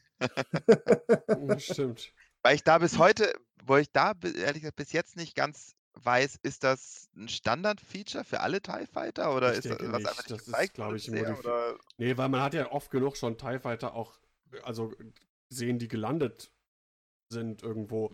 Und Ja. äh, ich glaube, das Hat ist so ein Special. Ja, ja. ja, ja. Bei Rebels ganz oft. Stimmt, Ähm, Rebels. Genau. ich- so ich- ich den hab Filmen gelesen, dass- so. Ich habe gelesen, das soll wohl ein Design sein, was sie eigentlich für wollten mit diesen Klappflügeln, haben sie dann wohl verworfen und jetzt haben sie es halt wohl aufgegriffen. Für was? Du warst gerade ein bisschen abgebrochen. Ja. Episode 7. Ah, okay. Ach so. Ähm, ja, aber wie gesagt, das war natürlich eine schöne Szene und denn auch mal, man hat mal den TIE Fighter gesehen, was so ein einzelner TIE Fighter eigentlich auch an Schaden verursachen kann, genauso wie der einzelne Szene in der einen Folge, der unglaublich brutal rüberkam, was in den Filmen ja auch nicht so war, wo er dann von den Evox weggewischt wurde, mehr oder weniger, die ganzen ATST. Also, die machen schon was aus ihrem, äh, aus dem Hintergrund. Ja. Mhm. Und Apropos ich, Action-Szenen, ich, ja? Ich wollte nur sagen, ich freue mich jetzt schon wahnsinnig auf Herbst nächsten Jahres. Mhm. Definitiv. Sowas von. Genau. Und was ich nochmal zu den Action-Szenen noch sagen wollte, was ich auch sehr schön fand, weil du sa- sagtest, die wissen einfach, wo, womit sie da, äh, was sie da handhaben, dass der Mandalorianer halt in den Kampfszenen auch nicht einfach nur Prügeln und Blaster, sondern halt wirklich, wie Mandalorianer auch sein sollten, wirklich alles, so alles Mögliche an Arsenal dabei hat und auch alles benutzt. Ja. So, einfach, das ist, das passt einfach wieder. Und jetzt hat Der er Jetpack. Flammenwerfer, der ständig kommt, diese Singing Birds, keine Ahnung, also ja, Whistling Birds. Whistling Birds, genau. Ja. eine der genialsten Szenen bei der Yoda-Befreiungsszene. Ja, ich leg mal alles nieder und jetzt puff, puff, puff, alle weg. Ja, aber auch keine, keine super Smart Bomb-Waffe, weil gegen den äh, auf, in der gefangenen Schiffsfolge hat es ja Mhm. nicht funktioniert, gegen den großen Genau. Roten, dessen Rasse mir gerade nicht einfällt. Genau, also nichts davon ist halt übermächtig. Ja. Ne, Der, F- der Flammenwerfer funktioniert gegen das Slughorn ja auch nicht wirklich. Also Ja, Ja, ja. einfach ich denk, da ist noch- alles. Ist noch einiges dabei. Ähm, eine von meinen Lieblingsszenen ist, glaube ich, auf jeden Fall in der Gefangenenbefreiungsfolge, wo dann die äh, Republik, nee, nicht die Republik, die, äh, doch, die die neue Republik. Republik X-Wings ankommen und in jedem der X-Wings einer von den äh, Regisseuren sitzt, unter anderem auch Dave Filoni, Ach, der natürlich, ähm, der natürlich als Callsign oder als Namen Trapper Wolf heißt, weil er ja ein großer Wolfs-Fan ist, was mir natürlich sehr gefallen hat. Aber da sitzen wirklich, in diesen X-Wings sitzen die, drei, die Regisseure. krass, das ist mir gar nicht, äh, ist mir gar nicht aufgefallen. Muss ich, mal, muss ich nur mal irgendwie dann gucken, wenn es raus ist. Ja, Cool. wenn es raus ist. Ja, es war schon wirklich. ja, ich Also, habe jetzt immer nur sozusagen quasi einmal Zugang und dann endet das Passwort. Hm. Mhm. Ja, wie gesagt, es ist auf jeden Fall eine schöne Sache und man sieht halt wirklich, Star Wars kann man noch was machen, wenn man sich Mühe Mhm. gibt und wenn man wirklich das Feeling dafür hat und ich denke, so Leute wie Filoni oder so oder wie Favreau, die haben das halt auch. Ich Mhm. finde, Ja, generell, also Star Wars außerhalb der Sequel-Trilogie, finde ich, hat Disney ja durchaus gute Sachen gemacht. Rogue One war klasse. Ja. Solo war, ja gut, war jetzt äh, äh, kein Film, der eingeschlagen wie eine Bombe, aber war unterhaltsam. Ich fand den auch okay. Ich fand, den, ich, ich, fand den, ich fand den auch absolut in Ordnung. Als, als, als, Eben. also als eigenständiger kleiner Genau. Film, Vorgeschichte Han Solo, absolut, absolut sehenswert. Genau, richtig. Ne? Hat halt jetzt keinen großen Einfluss auf irgendwas, aber es muss ja auch gar nicht sein. Ah, und ich finde, man merkt ähm, dem Mandalorian einfach an, dass äh, ähm, John Favreau einfach auch Star Wars-Fan ist. Also, Und Das- ich finde, man merkt, es sind Fans von Star Wars, die aber auch ihre eigene Geschichte erzählen wollen. Ja. So. Was ganz, was für mich mal eine ganz wichtige Sache ist, wenn die Regisseure wirklich eine eigene Geschichte erzählen wollen und nicht einfach nur, was wollen die Leute sehen. So. ja, ich meine, der hat auch Vorerfahrungen. Ich meine, der hat, ähm, der hat auf jeden Fall irgendwelche Rollen auch irgendwo gesprochen bei Clone Wars oder irgendwie sowas. Ach, äh, Mhm. Moment. Hier sehe ich es gerade. Äh, Pre Whistler Stimmt, hat er genau. gesprochen. Ach, guck an. Mhm. Und, Der äh, macht aber auch der macht aber auch viel mit, äh, Science Fiction. Ich wir gucken gerade, meine Frau und ich, The Orville, die zweite Staffel und ich glaube, da ist er auch, äh, Produzent oder irgendwas. Also, das scheint so so 'n Ding von ihm zu sein. Mhm. Sci-Fi. Übrigens sehr empfehlenswert, Orville. Müsst ihr euch anschauen. Ja, das ich- beste Star Trek. Ja, wenn ich irgendwann die Zeit dazu habe. Da hat er Regie geführt. Ich habe noch nicht mal Expanse vierte Staffel geguckt. Oh, mega, mega, mega, mega, mega. Beste, beste, Ich beste, habe es noch gar nicht gesehen. Mhm. Boah, das ist das Beste, was Science Fiction seit Jahren passiert ist. The Expanse, Super. sagst du, muss ich gucken. Also 1 Absolut. bis 3 ist auf jeden Fall verdammt gut. Na gut, Vier Und die vierte ist auch gut. auch. Dann Also ich bin ich mega begeistert davon. Mega, Mhm. mega begeistert. Sup 'ne Egal. super super, Das, egal. fü- das führt jetzt vom Thema weg. Aber ich sage mal, mit mit Expanse und mit Mandalorianer war ich mit Episode 9 nicht so. Ja. Ja, das ist quasi gutes Wort zum Sonntag. Im Prinzip. Ich denke auch. Gut, dass es den Mandalorianer gibt. Ja. ja, auf jeden Fall. Demnächst kommt dann ein Film zu den Mandalorianischen Kriegen, weil Ah. der Mandalorianer so gut funktioniert Ja. hat. Und das hat auch nichts mit Erwartungen zu tun. Ich hatte unheimlich hohe Erwartungen an The Mandalorian. Ich auch. Ähm, als Ja. Mandalorianer-Fan war das schon eigentlich schwer, mich da irgendwie zufriedenzustellen. Und Dito. ähm, es hat meine Erwartung übertroffen. Also es hat, es hat meine Erwartungen wirklich übertroffen. Mhm. Ja, und ich finde auch, sie haben so viel über die Mandalorianer wieder eingeführt. Also zum einen Fanservice, so von wegen mit Founding. Mandalorianer sind keine Rasse, sondern ein Creed, wie sie es, Ja. es dann ja sagen, sowas. Aber gleichzeitig haben sie die Mandos doch wieder so in vielen Dingen wieder anders gemacht. Also einfach so Catchphrases wie This is the way, die halt vorher nicht aufgetaucht sind bei Genau. den Mandalorianern. Ja. Also es, waren, es war trotzdem noch was Eigenständiges und sie waren trotzdem irgendwie anders. So. Sie, war, also sie waren absolut Mandalorianer durch und durch, ma- 100% als solche erkennbar, aber trotzdem halt wieder ein eigener Stempel aufgedrückt und trotzdem irgendwie ein bisschen was Neues dabei auch. Also diese Absolut. ganze, deine Rüstung musst du dir erstmal verdienen und so weiter. Das ist, äh, ja. Ne? Wie oft er auf diese Rüstung geschossen wird in dieser Staffel. Ist halt, Unglaublich. Ja, das ist halt gut. Beskar-Stil. Genau, da denke ich auch so, Leute, da ist ganz, ganz viel Ungeschütztes. Schießt einfach mal dahin. Aber naja. Aber ich, ich sag mal, zwei Szenen. Ähm, das erste Mal, wenn Baby Yoda gezeigt wird und die Szene, wo sich äh, Gideon aus dem TIE Fighter rausschneidet mit dem Darksaber. Das sind so meine zwei Star Wars-Momente des Jahres. ähm, Also bei der Darksaber-Szene hatte ich definitiv einen Nerdgasm. Also Ja, absolut. Also ich bin aufgesprungen. Das passiert mir Ja. nicht oft. genau, also das ist TIE Fighter, so dachte ich, okay, jetzt kommt, dass Gideon nicht äh, gestorben ist, war mir schon klar. Das, der ist gerade erst eingeführt worden, der wird noch eine Rolle Ja. spielen. Aber ich hätte halt erwartet, ja, jetzt geht die Klappe auf und der kommt da irgendwie hustend raus oder was weiß ich. Und dann kommt halt dieses Schneidet fucking sich, äh, Darksaber. Darksaber Und ich dachte mir, what? Mega. Hm, Ja, hätte ich auch ähm, gerechnet. Ja, ich glaube, äh, da haben wir eigentlich ganz gut unsere Eindrücke zu beiden Sachen ähm, hier im Prinzip äh, lange und breit ähm, ja, diskutiert und geteilt und so. Das und stimmt. Ja, danke an jeden, der sich das angehört hat. Ja, ich bitte um Entschuldigung für die vielen Unterbrechungen, war sehr emotional für mich. das haben wir Tut mir gemerkt. leid. Es sei dir verziehen. Also wer beim Mandalorian, Mandalorianer irgendwie nicht emotional ist, der hat auch kein Herz, finde ich. Mhm. In diesem Sinne, mein Name ist Daniel Scamden und äh, vielen Dank fürs Zuhören. Bis zum nächsten Mal. Und einen guten Rutsch ins neue Jahr. This is the way. Kyoyashi. Tschüss. Gesundheit. Tschüss. Tschüss. Ja, ab.